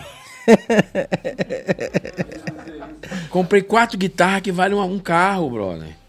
Comprei um pré-amplificador que custa um Fiat. Entendeu? Então, assim, lá na frente você fala, caralho, como, como- e você não consegue deixar de viver isso, entendeu? Não consegue. E só quem entende isso é que é a gente da música. E isso a gente deixa, eu acabo deixando as mulheres que convivem comigo muito só. Que a mulher fala, porra, bicho, esse cara é maluco, velho. Quanto foi isso aí, Márcio? Aí você diz, pô, hum, 25 mil. Quanto? 25 mil? Gente não tem nem carro, você compra isso por 25 mil. Eu digo, porra, bicho, mas é minha vida. É minha vida. Minha vida é de circo, velho. Sacou? Eu, eu, eu, eu sou feliz assim, entendeu? Eu, eu gosto, eu sou movido para essa droga que dá, que é da, da ansiedade do palco, ansiedade de saber se o show vai dar certo. Eu tava sofrendo porque eu não tava podendo fazer isso. Eu acho que eu inventei esse show de um punk, uma voz e violão, mais para poder sentir essa energia de novo. Pra poder me drogar com essa porra de novo. Entendi. Né? Você, você Tava na sabe abstinência, disso, né? é- Eu tô é te falando verdade. coisa que você É. sabe. A gente vive essa abstinência que é foda, então a vida não anda. Ó, temos a interação aqui de Bruna Moitinho. Pergunta pra ele se antes da carreira solo ele já assumiu alguma outra função no palco que não os vocais. Na minha carreira solo, se eu já assumi alguma outra função no palco, não. Não. Sempre fui vocal. Sempre. Eu já. Eu, e mi- minha relação com guitarra é muito louca, né? Porque eu. Eu não sabia tocar guitarra, né? Só que eu tinha uma banda. Foi logo no disco pop chumbado. Eu tocava violão. Não tocava guitarra. Eu não sei tocar guitarra ainda. Eu toco violão como se estivesse tocando guitarra. Eu toco guitarra como, Como se se estivesse tocando tocando violão. E eu tinha um, um, um- um guitarrista, Paulinho, Paulinho Suzy, toca que nem um diabo. O cara é um sensacional, um guitarrista assim de outro planeta, velho. Toca muito. Só que ele não tem time de palco, brother. Assim, no palco ele terminava uma música, olhava pra ele, Paulinho, puxa a música, aí ele tinha o cabelo, fazia uma linha bem beige, botava a guitarra no Ah, é joelho. Paulinho, aquele brother do, do rock mesmo, Do que toca rock, pra caralho. Paulinho né? que tocava no Cascadura. Sim, é, sim. Paulinho, Paulinho. Ah, o cabelo dele era um negócio que... não, o cabelo, ninguém pode tocar no cabelo. Então... Não, mas tem que falar, tem que fazer essa ressalva. Era assim, pra falar, assim, ele fazia assim com o cabelo, né? mas- É, Era uma não. coisa tipo, ele tava num clipe o tempo todo de, dos Tempo anos... inteiro, velho. Dos, Tempo dos, inteiro. dos anos glamurosos do rock and roll, né? É, é. Ele tinha essa viagem. mas um músico Fenomenal, foda, velho. Aquele cara toca demais. Toca demais. E a banda era ele, Paul, era Paulinho, Maurício Braga e Luiz Fernando, os três que estavam em Berkeley, estudando Sim, lá. foram estudar no exterior. Aí voltaram. Aí eu peguei os caras que tinham a banda Cascadura na época, eu peguei a banda inteira, vamos fazer. Só que Paulinho, brother. E eu terminava uma música ansioso, eu falei, puxa, ele não puxava a música, não puxava. Aí teve um dia. Tava que... ajeitando o cabelo, tipo. Aí eu falei, ó, Paulinho, quem vai tocar essa porra dessa guitarra sou eu. Ele, como uma vez, quem vai tocar essa guitarra aqui sou eu a partir de hoje, velho. Comprei dois amplificadores, eu falei, já que eu não sei tocar, pelo menos eu vou fazer um barulho da desgraça, a porra vai ficar barulhento. E foi quando eu comecei a ter uma onda, e eu acho que minha guitarra hoje tem uma onda muito Sim, você minha. se acompanha, né? É. Muito da minha. Tanto é que você pediu pra fazer um solo ali, meu irmão. Ave Maria. Sim, mas você faz sua música. É, exatamente. Isso é, é sua música é muito pessoal. É você, É. Com, vo- você com sua música. né? É, aquilo que eu falava do rabo de saia, né? A gente era ruim pra caralho, mas tinha uma onda É, mas, nossa. mas é que tá, às vezes é, é muito comum, inclusive, na arte, a gente, essa coisa do- dos músicos hiper mega virtuosos, mas que podem não dizer muita coisa, né? Acabam não dizendo muita coisa. Perdido na técnica como um fim em si mesmo, né? Muito comum isso. É, porque às vezes o cara tá muito preocupado com o instrumento, né? Eu tô muito preocupado na música como um todo. Sim. Né? A gente tá de olho ali na música, não muito preocupado com. E, e acabou que isso deu uma, uma característica na minha música, né? A minha música ficou com uma cara, depois que ele saiu, ficou com uma cara mais de Mello, assim. Aí ficou mais punk mesmo, aquele Sim. punch que eu queria. E quando você canta no, Nobre Vagabundo, tem gente que fala assim, porra, é muito diferente de Daniela. Não, nego, isso aí é o de Porque. Daniela meio que fotografou a música, é isso aqui. Isso é o de menos. Não, ninguém vai cantar como ela canta, velho. Então, Não, n- eu não quis dizer isso, eu quis dizer assim. Não, eu sei. Que a pessoa fala assim, ah, mas é essa música, é, É. é é você tocando Não, punk. eu já vi várias. Várias. Tem várias mensagens que o nego manda pro meu YouTube lá. Que eu boto lá no vagabundo e boto assim, pô, você, você, velho, conseguiu estragar a música de Daniela Merkel. e é isso, né, velho? Porque a música ficou dela mesmo, e a música é dela. É, entendi. É foda, porque se eu não ver regravar uma música de um sucesso como essa, de um sucesso tão grande como Nova Vagabundo, e não ser regravada por ninguém, não tem regravação, cara. É só ela, não sei se ela segura, não dá pra ninguém. Mas é só ela que grava, que tem gravado. É mesmo, não tem outra gravação. Não tem, gente. A não ser você. Ou então os coros de rato. Tem uns coros de rato que gravam aí, é, que de forma alternativa mesmo, Hum. não, e, e bota. Mas não tem. Isso é uma música que poderia ser cantada pelo MPB facilmente, pelo sertanejo aí. Mas de lá pra cá, Márcio. Eu acho até legal ela preservar a música. Assim. Sim. Por um lado, né? É. É, mas desse momento dessa música, assim, você, no final das contas, é, depois disso, você teve outras fases também de que músicas estouraram. Além dessa. Tive. Por Depois, exemplo, depois teve, teve Snoba. teve Snoba, teve. Conta como é que foi a história do. Porque a gente começou falando da fita cassete. né? É, Snoba foi uma música que ela foi gra... Essa música é muito louca, porque ela. Eu gravei ela em fita cassete, deixei lá com Lanlan. com Lanlan. E na casa, deixei na casa de Lanlan. E Manoel ouviu a música e começou a tocar no moinho. Ela já botou no, no, no- show do moinho. E a música pegou, estourou. Era a música do moinho. E foi tema de novela também. Foi tema de novela. E ela falava pra mim, mas tem que ouvir a música. É, Esnoba tá estourada. E eu não sabia que porra era Esnoba, velho. Não lembrava que. Eu falava, cara, será que essa música é minha mesmo? Eu vou ficar quieto. Porque se- não for, vai ficar sendo. Eu falei, é mesmo, que a música, Márcia, a música é estourada, pá. Depois eu me lembrei, óbvio, que eu me lembrei, depois eu fui ouvindo a música e me lembrando. Mas a música estourou, velho. Ganhou um... E virou tema de novela, da novela das sete lá com... De... Tinha um casal. Tinha um casal, é, Sim. é, a Raquel, eu acho que era. o nome. Raquel, isso É. mesmo.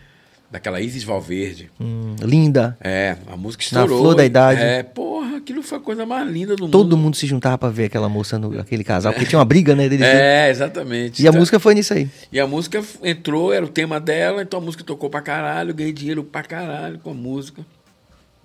E agradeço a Manoela até hoje de não ter me roubado a música. Ela poderia ter me roubado. Você nem lembrava que Não, eu ia lembrar. Ia chegar uma hora Mas que eu é, ia já falar- te- de- É, tinha. ia chegar uma hora que eu falar, rapaz, essa música aí eu fiz essa porra. Mas eu não lembrava, velho. Pra você ver como a gente faz coisas, né, velho? Fiquei gravando, eu mesmo que. Eu não gosto de pegar no violão. Eu tenho uma coisa minha que é muito louca. Eu não, eu não sou de pegar no violão e ficar tocando músicas e ficar tirando músicas, porque sempre eu vou passar por alguma coisa que vai me remeter a uma coisa nova que eu posso criar. Aí eu já paro ali. Sacou? É coisa do compositor mesmo, né? Eu digo, ih, não vou ficar tocando não, senão eu vou, vou desperdiçar essa porra. Eu já gravo. Então meu celular, velho, aí tem uma infinidade de coisas que eu tenho ali. Sempre eu tô rebuscando, tô buscando alguma coisinha ali, umas frasezinhas e, e já vou soltando e já vai virando música. Agora com esse universo do digital, porque você falou de- do primeiro momento da carreira, onde toda essa produção fonográfica dependia de um aparato de gravadora, um multinacional, 300 mil, técnicos. 300 mil. É, você viveu isso, esse modelo de mercado. E hoje nós estamos no universo do digital, onde você tem um Macintosh, um, perdão, um programa de, de áudio e você grava e lança. É. Você também, a partir desse momento, você produziu muita coisa que tem já na internet. É, eu acho que eu- tudo que eu produzi. Tudo que tem na Mas, mas internet. não é pouca coisa, é muita coisa. Muita coisa. Eu produzo mensalmente, estou botando alguma coisa na internet. E eu aprendi a lidar com a plataforma, porque assim, não que eu tenha stream pra caralho, que sou bombado, não, porque eu não sou. Mas eu tenho uma quantidade de. Tem uma galera ali que eu alimento. E essa galera é uma galera que tá colada comigo mesmo. Então, assim, eu, eu, eu não tenho 100 mil neguinhos que 10 ouvem uma música e depois não ouve. Quem curte minha. Que nem meu Instagram, bicho. Quem curte minhas ondas, curte mesmo. Tá ali. E é aquilo que eu digo, se eu tenho 10 mil pessoas, se cada um me der um o que é real. que tem? O microfone dele. Puxa mais pra você. Aqui, ó, por aqui, ó. Pronto. Aí, Foi? foi. Aí se eu, mesmo que eu tenha, se eu tiver 10 mil pessoas e tiver um real de cada um, tá ótimo. Sim. Então assim, eu, eu e as pessoas ficam me cobrando coisas novas o tempo inteiro. E eu vou alimentando, alimentando, alimentando mensalmente. Eu não faço mais disco, tipo 12 músicas e lanço. Eu lanço uma música, outra música, você sabe disso que Sim, a gente já conversou. single, uhum. E vou lançando singles, assim. Então, É porque então- tem que pensar na perspectiva de quem tá vendo que não, não sabe. Hoje, por exemplo, o Duane teve aqui, foi, gravamos o programa. é, e vai ser, enfim, legendado e vai ser lançado. E aí tava perguntando sobre esse, justamente sobre artistas que viveram esse universo do álbum, muitas vezes conceitual, para esse universo agora do single. né? Quer dizer, você migrou tranquilo e você lança seu single Migrei, todo- migrei. Mig- Rapaz, eu migrei. Foi tanta decepção que eu tive com gravadora, velho.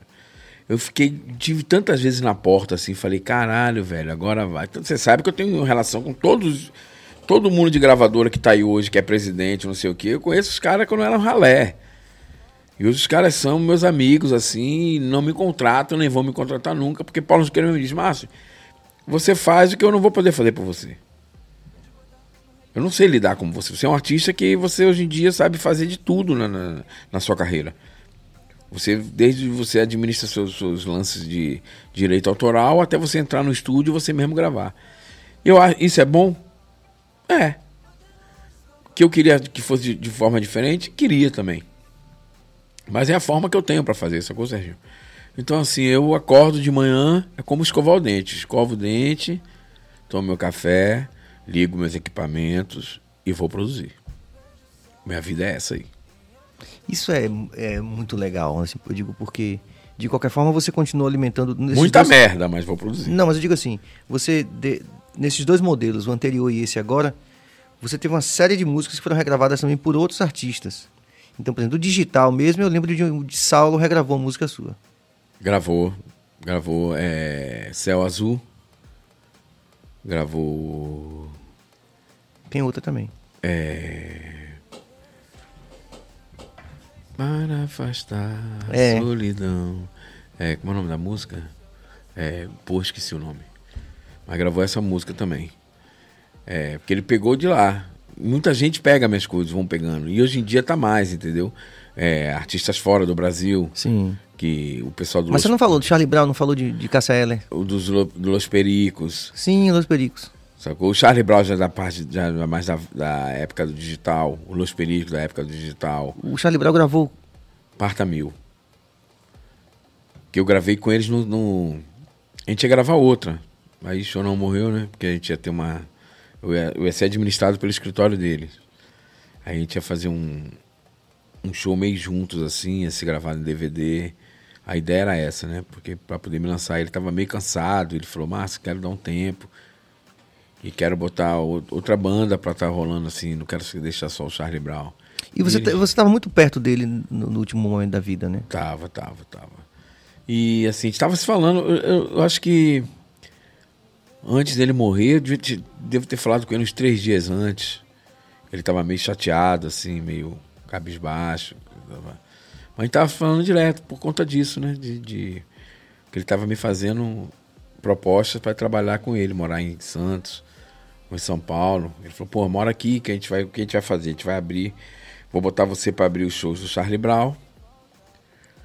E, e você canta com. Não, não era nem abrir. Ele falou: a gente vai cantar, você vai ficar cantando no Charlie Brown umas duas ou três músicas. E depois a gente vai lançando o seu show sozinho. Na volta você já vai fazendo o seu show sozinho. Então, assim, a gente estava nesse momento de acerto. Eu ia ficar nesse apartamento que ele faleceu. Entendeu? Ele ia me emprestar por um tempo. Ele falou assim: "Ó, fica aqui em São Paulo, nesse apartamento.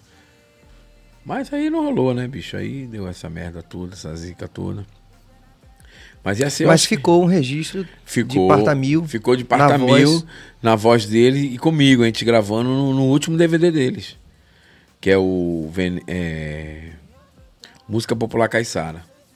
Que é o último DVD de Charlie Brown Jr. É o último registro dele de. e- Audiovisual. audiovisual.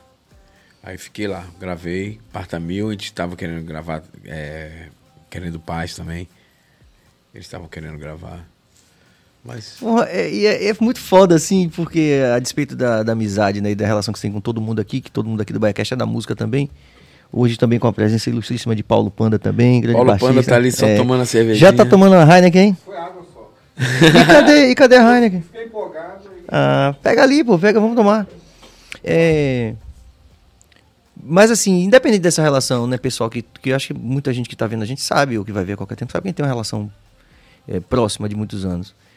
Mas é muito foda, assim, quando a gente você vai falando assim, e vai colocando as coisas, e você vê o tamanho Da do coisa, leque, do é. leque que você alcança em termos de artistas, com suas composições. Você falou Daniela Mercury, Charlie Brown, Cássia Eller, você não falou de Cássia Eller ainda. Pô, Cássia ela, eu até contei lá no show, tem uma história com, com Cássia que é, que é massa, assim. gente- quando ela tava gravando aquele disco Veneno Antimonotonia, que era dirigido por Ali Salomão. E ele tava empolgado com o disco. E foi na época que eu tava tendo a briga com, com a Xé Music aqui. Tu tava naquela onda de. Briga não, que eu tava naquela, criando aquela polêmica, zoeirando aquela polêmica toda. Surfando, né? Surfando naquela loucura. Foi um delírio, foi uma loucura. Tanto do lado de lá quanto do lado de cá. E aí eu fui, ela me chamou, Márcio, eu tô gravando Amor Estrambelhado. E o Ali adora Amor Estrambelhado. Venha para aqui pro lançamento do disco, que vai ser num, aqui no Rio. Venha que, pô, quero que você veja, pá, tô cantando sua música. Eu falei, então eu vou, cara. E fui de carro. Peguei meu carro e fui. Aproveitei, fui ver o jogo do Vasco e Palmeiras, era a final do Campeonato Brasileiro. Você é vascaíno, né? Sou vascaíno. e o Vasco falar daqui a pouco disso. E o Vasco foi campeão, diga-se de passagem, nessa é a última vez eu acho que eu vi o Vasco ser campeão. Aí a gente foi, eu fui. Cheguei lá, velho, no camarim. Eu já fui direto pro camarim, pro teatro. Aí entrei, pô, Márcio, pá, não sei o quê. Aí ele vinha, o Ali Salomão vinha entrando. Quando o Ali, Ali Salomão vinha entrando, vinha chegando, aí ele já me olhou assim, atravessado, né, velho? Aí eu fiquei esperando alguém nos apresentar. Aí Cássia veio, pô, o Ali, vou te apresentar Márcio Melo, compositor da música que você adora. Ele fez, aí ele tinha voz assim, ele falava assim. Ele fez, sei quem ele é, sei quem ele é, esse baixo astral. Esse cara é baixo astral, Cássia. Disse que eu era hipócrita. Eu fiz, pensei, no começo falei, esse cara tá brincando, né? Deve estar curtindo com a minha cara. Aí eu dei risada, disse, ele não ria não, não ria não, que você me chamou de hipócrita. Aí eu falei, eu te chamei de hipócrita? Você, você me chamou de hipócrita no jornal, que Caetano me falou que foi você mesmo que me falou, que falou que eu era hipócrita porque eu não moro em Salvador e estava falando do carnaval de Salvador. Eu falei, bicho, eu não lembro de ter falado de você não. Mas se falei que você era hipócrita, é porque você é mesmo, velho. E aí, vai dar o quê? Aí desci, eu tava numa mesa assim, sentado. Desci, parti pra cima dele, né, velho? Que ele tava vindo pra cima, pra cima, partindo pra cima de mim. E ele era grande. Grande. Bichona de dois metros. De, de... o bichona de bichona de dois metros. Aí ele, ele, ele grande assim, eu falei, ah, não vou me apontar pro cara, né, velho? Aí e aquele clima pesadíssimo assim dentro do camarim, estreia do show da mulher. E Imagina. Cássia nervosa assim, peraí, gente, peraí. E Luiz é, Fernando Nunes, colega, aquele, querendo me segurar assim, me abraçando. Eu falei, vai se fuder, brother. Aí comecei a discutir mesmo. Se eu te chamei de hipócrita, eu não lembro de te chamar de hipócrita. Eu tinha falado o seguinte, eu não tinha chamado ele de hipócrita. Eu tinha dito que era hipocrisia de quem não morava em Salvador Sim. falar, querer ter propriedade de falar do Carnaval de Salvador. Porque não tem. Sacou? Não mora em Salvador, chega aqui em, de- em dezembro, quer falar da música que rola na Bahia. Não, não pode falar, velho. Não pode falar. A gente está aqui atuante, vive aqui, isso aqui, a gente sabe o que, que rola. E o que não rola? E o que não rola. Aí ele ficou puto, aí fiquei mais puto ainda. Eu falei, pô, não vou criar esse clima pesado aqui. Eu falei, ó, tô saindo aí. Aí ele desceu, ele saiu. Ele saiu do camarim. Aí foi lá pra mesa, ia começar o show. Eu falei, pô, Cássia, é bom show aí, desculpa aí. Pô, Ela falou, não, velho, não. Porra, velho, não entendi, velho. Ele gosta tanto de sua música. Eu falei, a mamãe dele se fuder, velho. Tá tudo certo, vou ver o show aqui, vou curtir. Pá. E fui procurar outro lugar, né? Algum lugar do lado, do lado de fora, assim, do, do distante dele. Quando eu tô saindo assim do camarim, que eu tô indo passando pelas mesas assim, só ouço a voz dele assim. Márcio Melo, Márcio Melo. Aí era ele, velho. E Rita Lee, ele sentado com Rita Lee na mesa. Aí eu fiz. Falei, diga, velho. Assim, ele fez, você tá aqui na mesa com a gente, você tá aqui, você tá aqui. Porra, que sua música. é-" Cara, como se nada tivesse acontecido. Ele fez, não, tá tudo bem, tudo bem. Eu falei, lobo não come lobo, né, ali? Lobo não come lobo, né, velho? Tá tudo bem, vamos ficar de boa. E foi massa, que foi uma figura que eu não tive oportunidade. Eu queria muito ter feito coisas com ele. Porque era um cara que eu admirava pra caralho. Sim, tem, escreveu história, né? o nome dele na história. né? É, e eu acho ele puta, um puta compositor. Eu acho que. Puta letrista. Eu acho que eu ia ter feito, teria feito algumas coisas com ele se. Tanto que você até toca sempre a música Toco dele. muito por conta disso, que eu acho aquela música linda dele de- É. e de Jardim Macalé, né? Vapor Barato. Dois poetas também, em alguma medida, malditos, né? Malditos, é. Eu queria Aí você meio que manteve essa... É como uma árvore genealógica, assim. ó. É, porque assim, eu, eu me. Que vem, por exemplo, Raul, vem Marcelo Nova, com quem você também teve uma relação próxima. A gente não falou disso. E todos esses caras, assim, meio Mas- que tem uma história parecida com você nesse sentido. eu. Porque eu me acho meio maldito também. A minha carreira é uma carreira de, de um artista maldito. Eu sei disso, eu não vou. Já teve uma época que eu achei que não. Mas me colocaram nesse, nesse, nesse lugar de maldito. E é uma merda isso. Você ser maldito é foda. Mas me colocaram ali. Entendeu? E eu acho que eu, eu tenho um humor suficiente para poder sair dessa situação. Porque senão eu estaria fudido, velho. Porque é, é uma onda muito escrota, velho. Você ouvir, ah, não, porque Márcio. Eu já cansei de ouvir aqui na Bahia. Ah, não, mas porque Márcio Mello é artista. Como assim? É. Como assim, seu artista não é artista? Sacou? Então, assim, eles acham que. É uma, uma forma de te, colo- te colocar distante Sim. mesmo da situação. Sua prateleira é essa daqui. É, é, tipo. fica aí, fica aí. Aqui você vai incomodar. Tá. Entendeu? Mas só voltando a Cássia. Aí você fez aquele show no Rock in Rio. Sim, esse show foi histórico, né? Na vida dela, na minha, na de todo mundo, assim. Foi você, Nação Zumbi, Eu, Nação Zumbi e Fabão. E. eu, Nação- Martinalha tava também não, nesse, não? Não, não, não, não. Aí já foi no, no, Depois. no tributo. No é. tributo. É, esse show foi, pô, estourado aqui, fazendo show pra caramba, lotando ali o Rock in Rio. Ela viu o show, Eu lembro que você falou que Saulo abria Saulo abriu os shows na Chicafé. na Chicafé. E isso é foda, hein, Bill, hein? Pô, a gente É, pra você, pra você ver. e lotava toda semana. É, a minha briga do axé veio por isso aí, velho.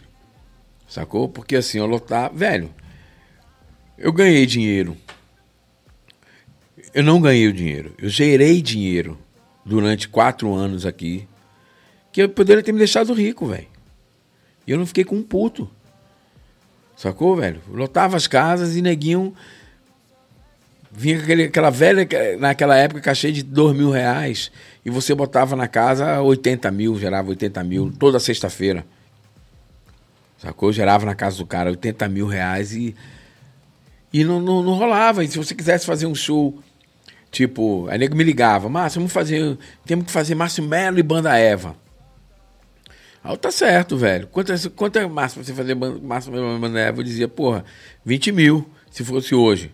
30 mil reais pra fazer. Aí nego dizia, não, seu cachê tem que ser 3 mil, porque a gente não tem dinheiro para não sei o quê. Cara, a gente sempre vivia na margem das, das- coisas, sacou? E gerando dinheiro. Você sabe disso, você bem sabe Claro. disso. E gerando dinheiro. Então minha briga veio muito por isso. Porque o que, o que acontecia? O que aconteceu? Eu peguei e falei, parei com isso. Vou começar a fazer minhas produções. E quando eu comecei a fazer minhas produções, eu comecei a incomodar o mercado de fato. Porque o- por eu ter acesso à galera de fora, eu trazia os artistas de fora e fazia comigo. E os caras queriam vir fazer comigo. Aí teve um show que eu ia fazer Márcio Melo e Pato Fu, Márcio Melo Nação Zumbi, no hangar do Aeroclube. Então o hangar estava tudo fechado para mim, já estava tudo certo. Eu viajei para o Rio de Janeiro para poder ter uma reunião na, na, na, na Sony. Voltei dessa reunião com várias coisas de bom auspício assim pra galera que ia, ia rolar no mercado da música bom aqui em Salvador, alternativa. Cheguei aqui, Dentinho me falou, Márcio, nossa pauta no, no Hangar Clube caiu. Falei, como caiu, brother? Eu já paguei cachê dos caras, já, já, já reserva de hotel, já tenho tudo aqui. Como é que caiu isso, velho? Não caiu. Caiu a pauta. Eu falei, tá acontecendo alguma treta aí que nego tá limando. Aí fui lá no negócio, o cara falou, é, caiu, velho, porque quem vai fazer aqui é o Araqueto. Falei, como assim o Araqueto, brother? A pauta é minha. Aí comecei a ficar desesperado. Eu vi que tinha rolado um cartel, rolado uma história pra me tirar do, da onda. Aí eu fui na, na- na- no Jornal à Tarde. Quando eu cheguei no Jornal à Tarde, que eu já tinha marcado a pauta com a entrevista, tinha marcado pauta para entrevista com Nação Zumbi, que tava para chegar. Cheguei lá e consegui mudar o show do Nação Zumbi lá pro Bambara. Olha que desgraça. Bambara. Márcio Melo e Nação Zumbi no Bambara. Era o único lugar que tinha, que, que me aceitou fazer. E fui até o jornal. Chegou no jornal, quando cheguei no, no jornal no- na tarde, caderno de cultura, o cara chegou para mim e fez, Márcio, a partir de hoje a gente não pode mais fazer nenhuma pauta com você aqui. Falei, como assim, brother? Você não pode mais ter pauta aqui, pá. Aí eu, o que que tá acontecendo, velho? Aí fiquei com raiva que comecei a chorar. Fiquei com, com ódio, assim, né? Tipo, porra, velho, ninguém vai me derrubar. Vai me derrubar, agora fudeu. Porque, pô, a gente tem um público, brother. Com público ninguém pode. Aí ele falou, é, infelizmente não posso, e tá aí, me apertou minha mão falou, é, isso aí, saiu. Quando ele saiu, veio o cara de lá, que tinha a pauta da- do, do- noticiário de polícia, do caderno de, de carnificina lá do Jornal Tarde, que era, que era o caderno mais lido. Ele chegou e falou assim, Márcio, você não pode no caderno de cultura não, mas aqui você pode. Você quer dar uma entrevista, agora você tem que me falar tudo que você estava falando aqui para ele. Você topa, você tem que dar nome aos bois e falar tudo o que está acontecendo no mercado. Eu acho que o cara já queria, ele já estava mal intencionado. Pegou ali o Ariano impulsivo. Eu falei, agora, brother, vamos nessa. Aí saiu a matéria. Aí saiu a matéria. Pá, eu briguei com todo mundo. Pá, só fui me fuder. Fui parar no Rio de Janeiro sem um puto no bolso. Mas a gente fez um, um, adendo aí acabou pulando o Cássia Eller. Eu tô querendo voltar pra Cássia. Porque ele, esse show Sim, aí no Rock in Rio. Sim. Aí Cássia sabia dessa. Começou a ficar sabendo dessa onda. Falou assim: não, Márcio, venha pra cá. Vamos, vamos, vamos rolar e vou, vou tocar no Rock in Rio. Eu quero você do meu lado. Eu falei, sério? Ela falou assim: é, quero você do meu lado. Vou tocar aqui fazer o Rock in Rio. E quero uma participação sua. Vamos fazer com o Corocó e Coronel Antônio Bento. Aí eu falei, porra, maravilha. Aí fui. Aí pra você ver, eu tava sendo barrado aqui e tava sendo convidado para participar lá no Rock in Rio lá e, e- e no, No show dela. no show dela. E foi foda, porque esse show foi o show que virou a carreira dela. Eu lembro disso. E, Ó, ele aí. É esse aí, né? Exatamente. Fernando no baixo ali? Fernando. Valtinho e. Ah, Valtinho, é. e Esse Luiz cara é Brasil massa. No- na guitarra. E você com a V ali? Eu com a Flyv, comprei a Flyv só por causa dessa porra.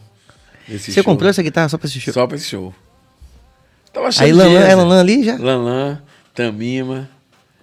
Ah, Tamima. Rapaz. Joãozinho Viana, na, na- filho de Javan na bateria. Olha que histórico, né? Fala aí, cara. Muito foda, bicho. Isso é muito foda, velho. Olha pra aí. Olha o doidão lá. Não, e esse show aí, bicho, foi, o- foi o show. Foi o show. O, O show. show. O show que virou a carreira dela. Depois, depois disso aí, Cassélia. E que Cassélia era meio maldita também. Sim. Cassélia não tinha muito. ela Pela, não- pela postura A libertária, gente, né? é, e a gente ensaiando pra esse show, a gente ficou uma semana ensaiando na Poligram. Que ela era da Poligram. Você acredita que não foi uma pessoa da Poligram que chegou lá pra dar um bom dia pra gente, velho? A gente ficava largado lá no estúdio, assim. Passava os caras só querendo saber de Zeca Pagodinho, de não sei quem, de não sei quem.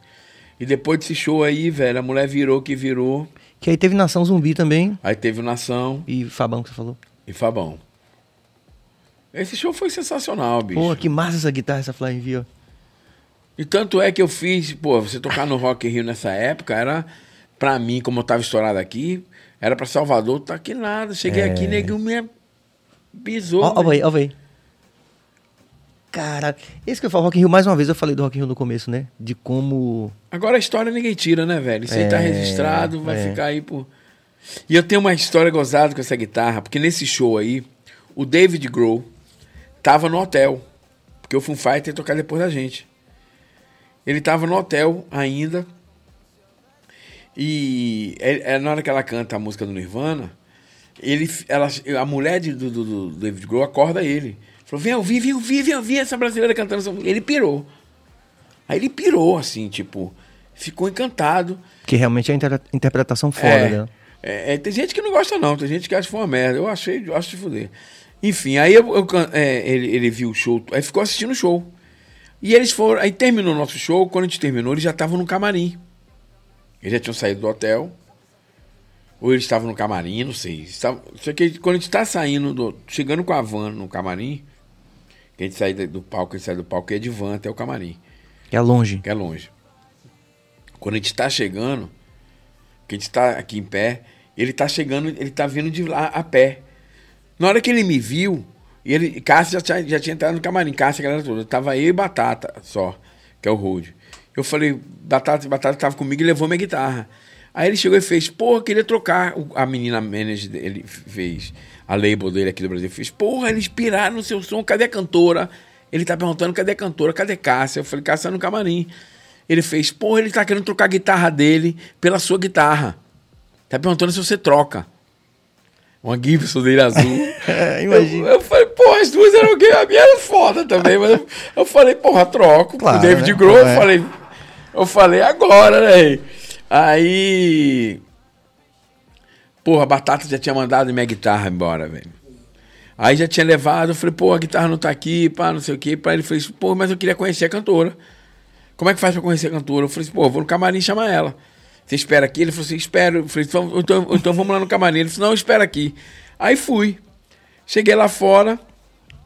Eu cheguei no camarim e fiz, Cássia, David Grohl tá aí fora querendo falar com você. Ela, qual é, mas você é maluco? Eu falei, tá aí, a galera tá tudo aí fora, bro. Não vou entrar, não, quero entrar no camarim, não. Aí, Fernando Nunes, tá maluco, mas que aço desse tamanho, xeropó, tá maluco? Eu falei, tá aí fora o cara, bro. Tá todo mundo aí fora, querendo falar com o Cássia, bro. Ele viu o show da gente, pirou, velho. Vamos ali, vai lá. Ela, ninguém quis, bro. Aí ele ficou todo assim, eu falei, porra. Falei, avisa ele aí que a galera não vai rolar. A galera não tá acreditando. Aí ele, ele começou a rir e saiu andando. Quando ele saiu andando, ele foi andando pra lá, foi pro camarim dele, entrou no camarim dele e voltou. Quando ele voltou com as rosas na mão, já pra ir pro palco, eu tava lá fora ainda. Aí ele fez, cadê a cantora? Aí eu fiz, pô, tô lá. Quando, eu- quando ela fez, tô lá, Cássia tava saindo do camarim já. E me viu conversando com ele. Quando me viu conversando com ele, ela ficou assim, toda, tipo, é verdade. O cara tava ali mesmo. E ele viu. Quando ele viu Cássia, ele saiu correndo atrás dela, aí pegou, aí conversou pra caralho. aí a gente ficou conversando, ele chamou a gente para o aniversário dele no hotel, depois do show. Teve o lance do, do, do show do, do, do, Foo Fighters. Que se você vê, ela entra no palco, ela invade o palco dele. Você lembra disso? Não, isso aí não, No show, não do lembro. Fighter, no show do Foo Fighter, ela invade o palco dele com, com um bolo na mão. Você lembra disso, cabeça? Não, não, não lembro. Ela entra, ela entra no, no show e eu tô do lado dela ali no, no show do Foo Fighters. Foi, pô, foi de fuder, velho. Essa, essa- esse dia aí foi um dia marcante. E ela gravou, então. Ela gravou Cocorocó nesse show, foi Cocorocó, Cocorocó. E depois ela gravou Amor Estrambelhado no disco Veneno Antimonotonia. E ia gravar Parta Mil. Ah, a gente ia gravar várias coisas aí. Aí a gente tava com uma amizade muito forte já, quando ela faleceu. E ela também foi, Foi, repentino do mesmo jeito que É. chorão. Muita história. Teve uma interação que a gente, a gente perdeu, Cabas. Kennedy. Velho Roberto Kennedy, também guitarrista. Valtinho, o Vilaça está mais pesado que Márcio. Porra, com certeza. Vilaça é Ave Maria. Ali é dedo de ouro. Toca muito, né, velho? Roberto Márcio, boa noite, meninos. Pede ao punk para contar a história dele na Índia. É, tem a história da Índia. É, da cama do hotel com o colchão molhado de. Esperma. Obrigado, Beto. Um beijo pra família. Como foi? O que, que você foi fazer na Índia, Márcio? Cara, eu fui. eu- A minha vida ida pra Índia foi um, foi um, foi um convite muito louco. Chico Kert chegou pra mim e fez assim. Chico é muito seu amigo. Muito meu amigo. Ele chegou e fez assim: Márcio, você é um cara punk mesmo? Falei, por quê? Qual foi? Quer ir pra Índia? Ele dou mil dólares pra você ir pra Índia. Ele deu a passagem. Quer ir? Eu falei, mas por que você quer, me- quer me matar? Quer que eu morra lá? Disse, não, vai, você não é retado? Vai. Eu falei, vou. Ele falou, você vai mesmo? Eu falei, vou. Que ano foi que você foi? Se você lhe der mil dólares e, e, e- eu falei, vou. Pe- Falei, vou, vou sozinho. Eu Falei, mas você vai sem falar inglês, sem porra, não? Eu falei, vou. Aí pegou, eu fui. E fui, foi uma das maiores viagens que eu fiz na minha vida, né, Rei? Que ano foi que você foi? Foi. Porra, que ano foi aquele? rapaz? 2014? Tem 10 anos, fazem 10 é, anos. por aí. É. Fazem 10 anos. Aí eu, eu, eu fui, bicho, cheguei lá. Isso eu fiquei estudando livros da Índia. Pá. Quando você chega no aeroporto, peguei o livro e.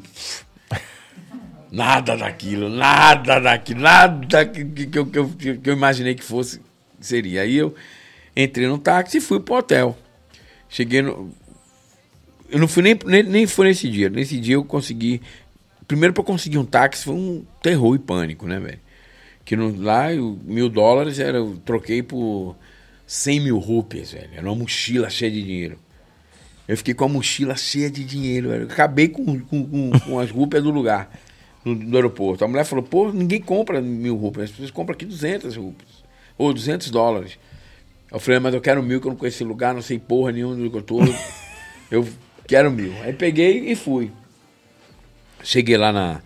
Aí consegui, nesse dia, a, a, porra, duras penas, consegui que o cara me levasse em Morgal, era onde ficava o hotel, o Ibis. Porque eu falei, eu vou pro Ibis, velho. Porque eu não conheço hotel nenhum, não sei pra onde eu vou aqui, não sei. Entrei na internet no aeroporto, falei, é o Ibis, eu vou pro Ibis. Só que eu cheguei lá, velho, o Ibis ficava distante da porra toda, brother. Distante de tudo, assim, era Nova Delhi.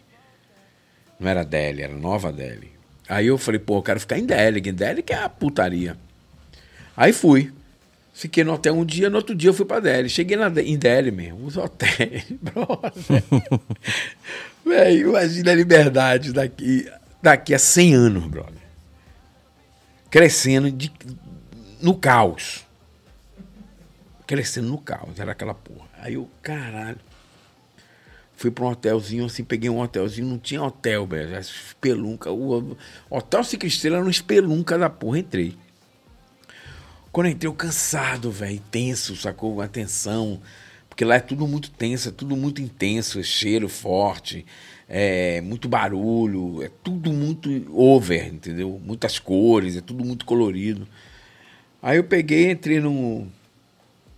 Entrei no hotel, falei, porra, tomei um banho, um banho, aquele chuveiro meio quente, meio. um- uma coisa estranha, velho, tudo estranho.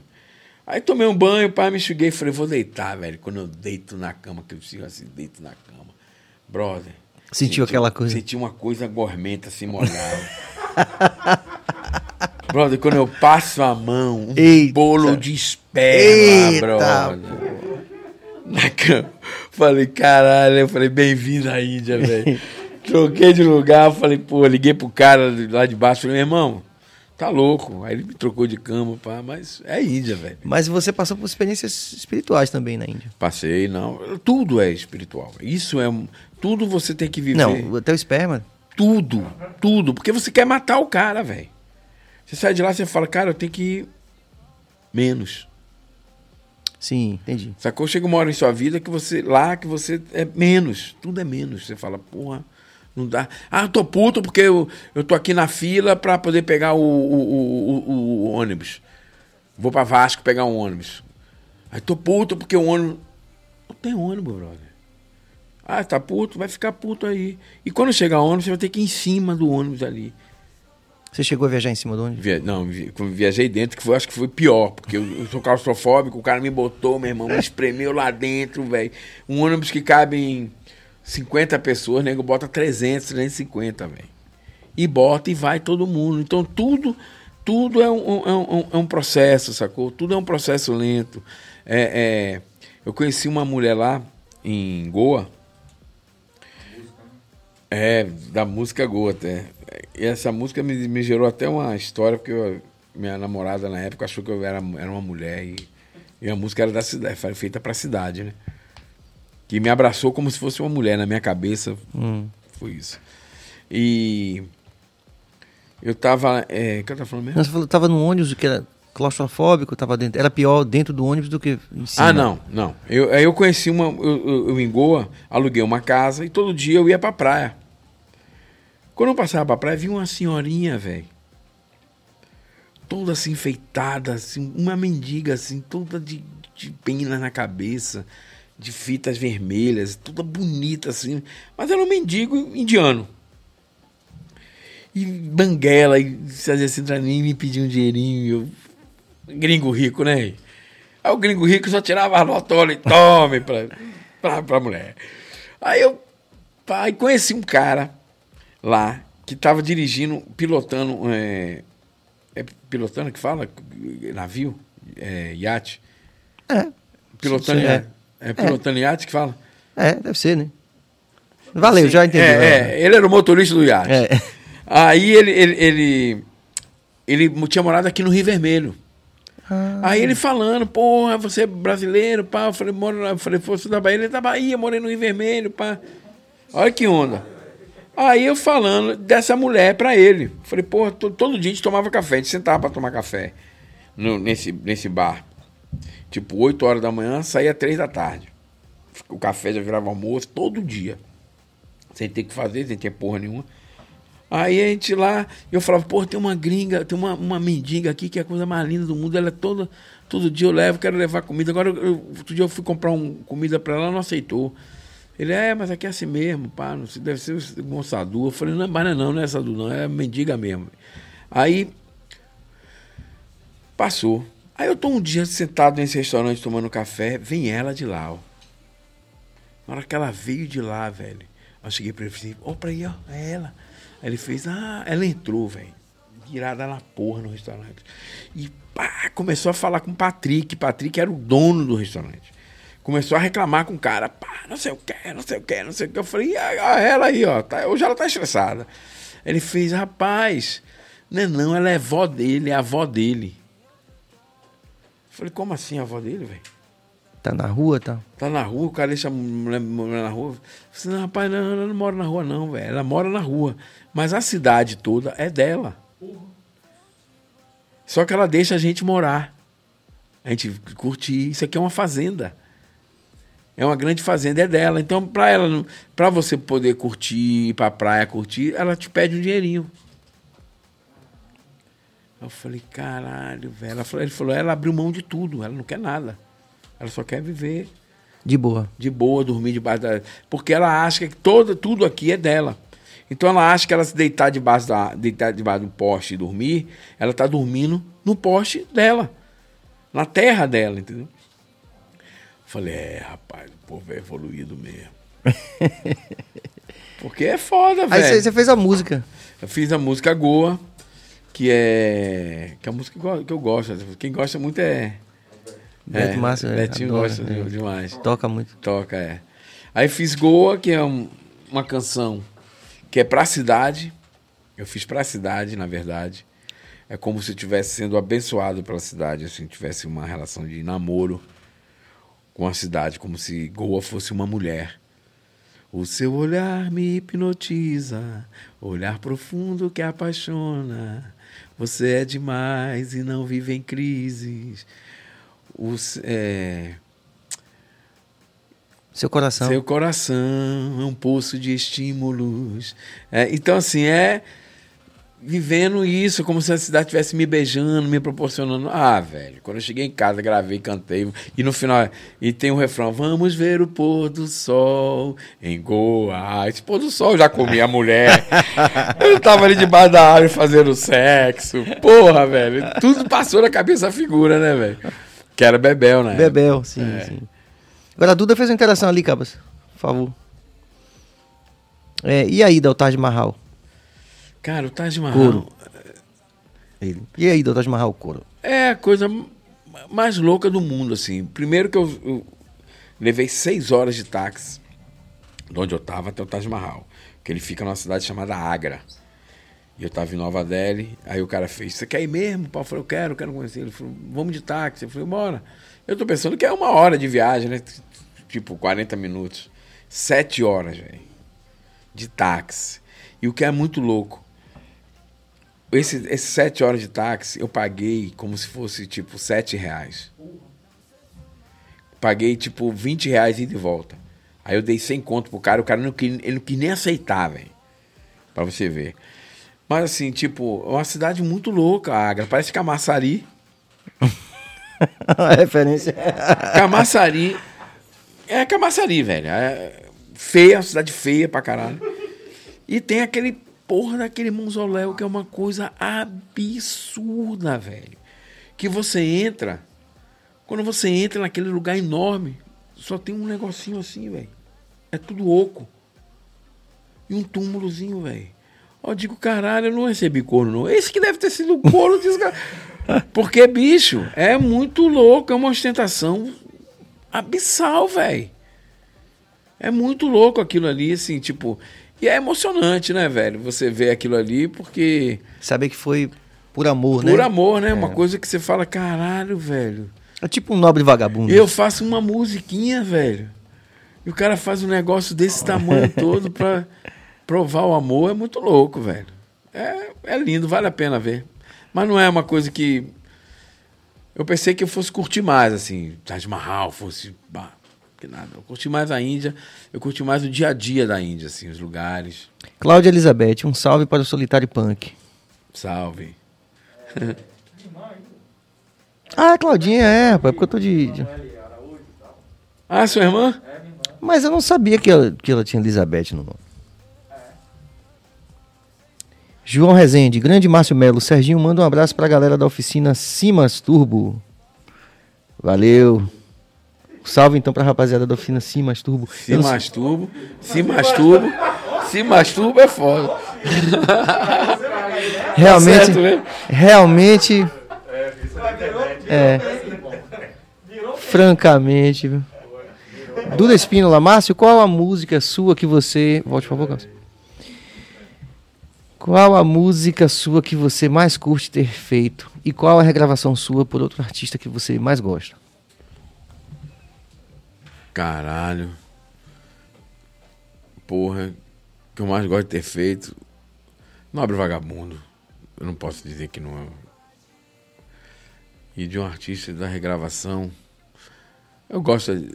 Eu Nobre Vagabundo. é. Podia virar filme, né, Márcio? É, é. Sair do aeroporto aí, o frescão. Rick Brainer, querido Rick. Ricão! Márcio é bem modesto. O som de guitarra que ele tira com as Gibson e os Marshall é de outro planeta. Sempre foi minha maior referência. Aí, ó. Aí, Ricão. Você é minha. Grande guitarrista também. Muito foda. É. Saca muito de som também. Obrigado, Rick, pela Timbre, interação. bom de timbre. bom É. Você agora tá com esse projeto do, do Solitário Punk, um- punk, uma, uma voz e um violão. Punk, na varanda voz. do SESI. É, esse projeto é. Depois dessa onda toda da pandemia aí, eu acho que é uma necessidade de querer voltar pro ventre, né? Artístico de novo, assim, tipo, a gente fala. Como, a gente- como eu costumo falar. Porque você vai ali pra coisa mais crua que a gente tem, que é o violão, né? Você sentar ali com sua letra, com sua música, ali você ganha seu dinheiro, ali você ganha. É onde tudo começou, né, velho? Então, assim, eu acho que eu tô vivendo um momento de recomeço. Tô até repensando muito minha banda. Foram muitos anos tocando com banda, amplificadores pesados, sacou? Não sei se tá na hora. Então, eu preciso enxergar minha arte de uma forma diferente, de outro patamar, sacou? Eu acho que a melhor forma de se fazer isso é no violão. Porque ali você começa a ter a entender sua música de novo, como ela, como é, para onde ela pode ir de novo.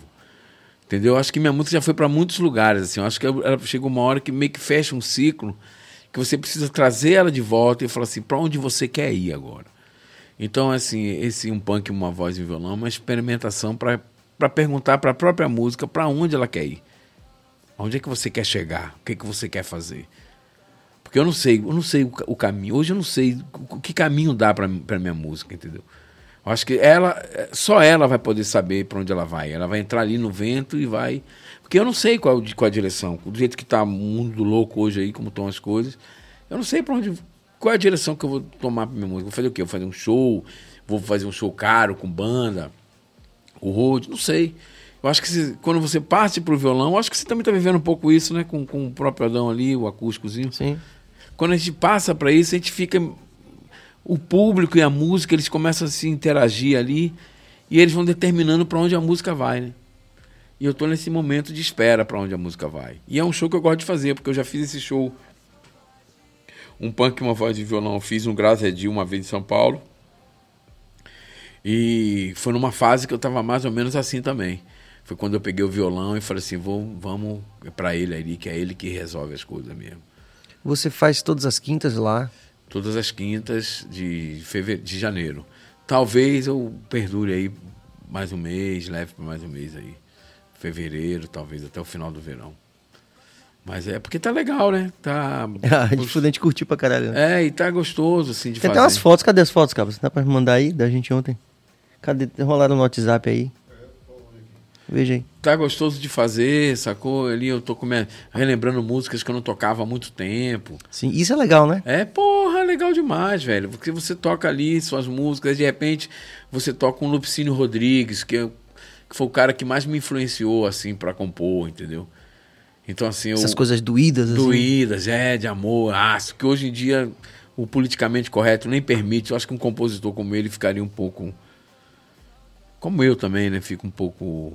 Pega esse otário, vai pra puta que pariu, essas coisas. Fica, mulher de 23, ah, tá tendo uma mulher de 23 com uma mulher de 23. Per- nego- As pessoas perderam o humor um pouquinho, né? Mas aí eu acho que eu tá com esse show, voz e violão, ele tá me levando pra esse lugar de novo aí que eu quero. E a música, ela tá se permitindo aí. E tá indo, e tá indo tendo resultados bons. Tá tendo bons resultados. Eu acho que até o final da temporada eu vou achar um caminho legal pra ele, assim.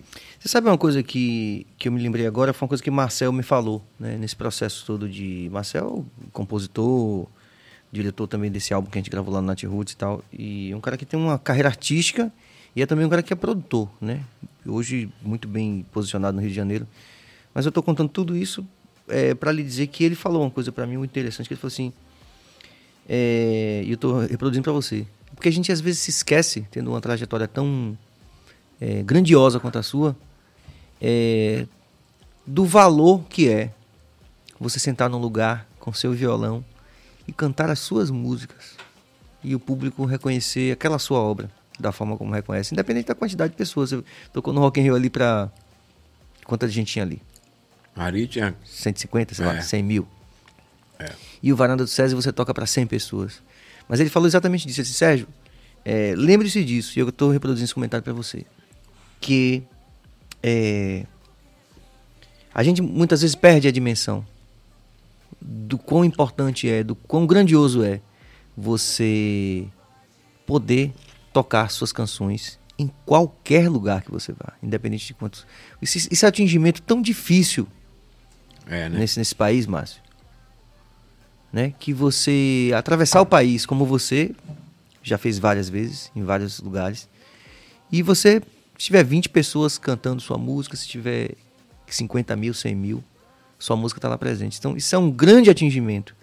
E é, quando você falou essa coisa de se comunicar de novo com a música, dizer para onde ela vai, eu vejo claramente que aí uma aquela coisa que diz assim, o eterno retorno é uma ideia misteriosa. Esse retornar para sua música talvez seja um, encontro, eu vejo dessa forma, como um encontro com a sua própria grandiosidade, a grandi- a grandiosidade da obra do artista Márcio Melo. Eu vejo, de onde eu estou vendo, eu vejo claramente isso.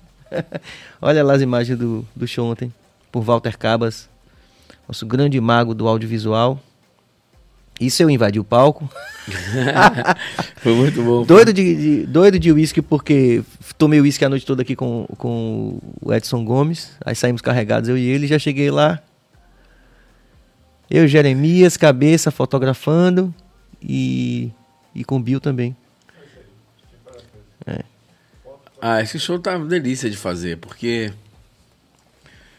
Porque a galera gosta também. É é massa, né? Porque a Todo galera. mundo cantando, velho. É, e, e, e a galera, porra, tá, tá, tá na vibe.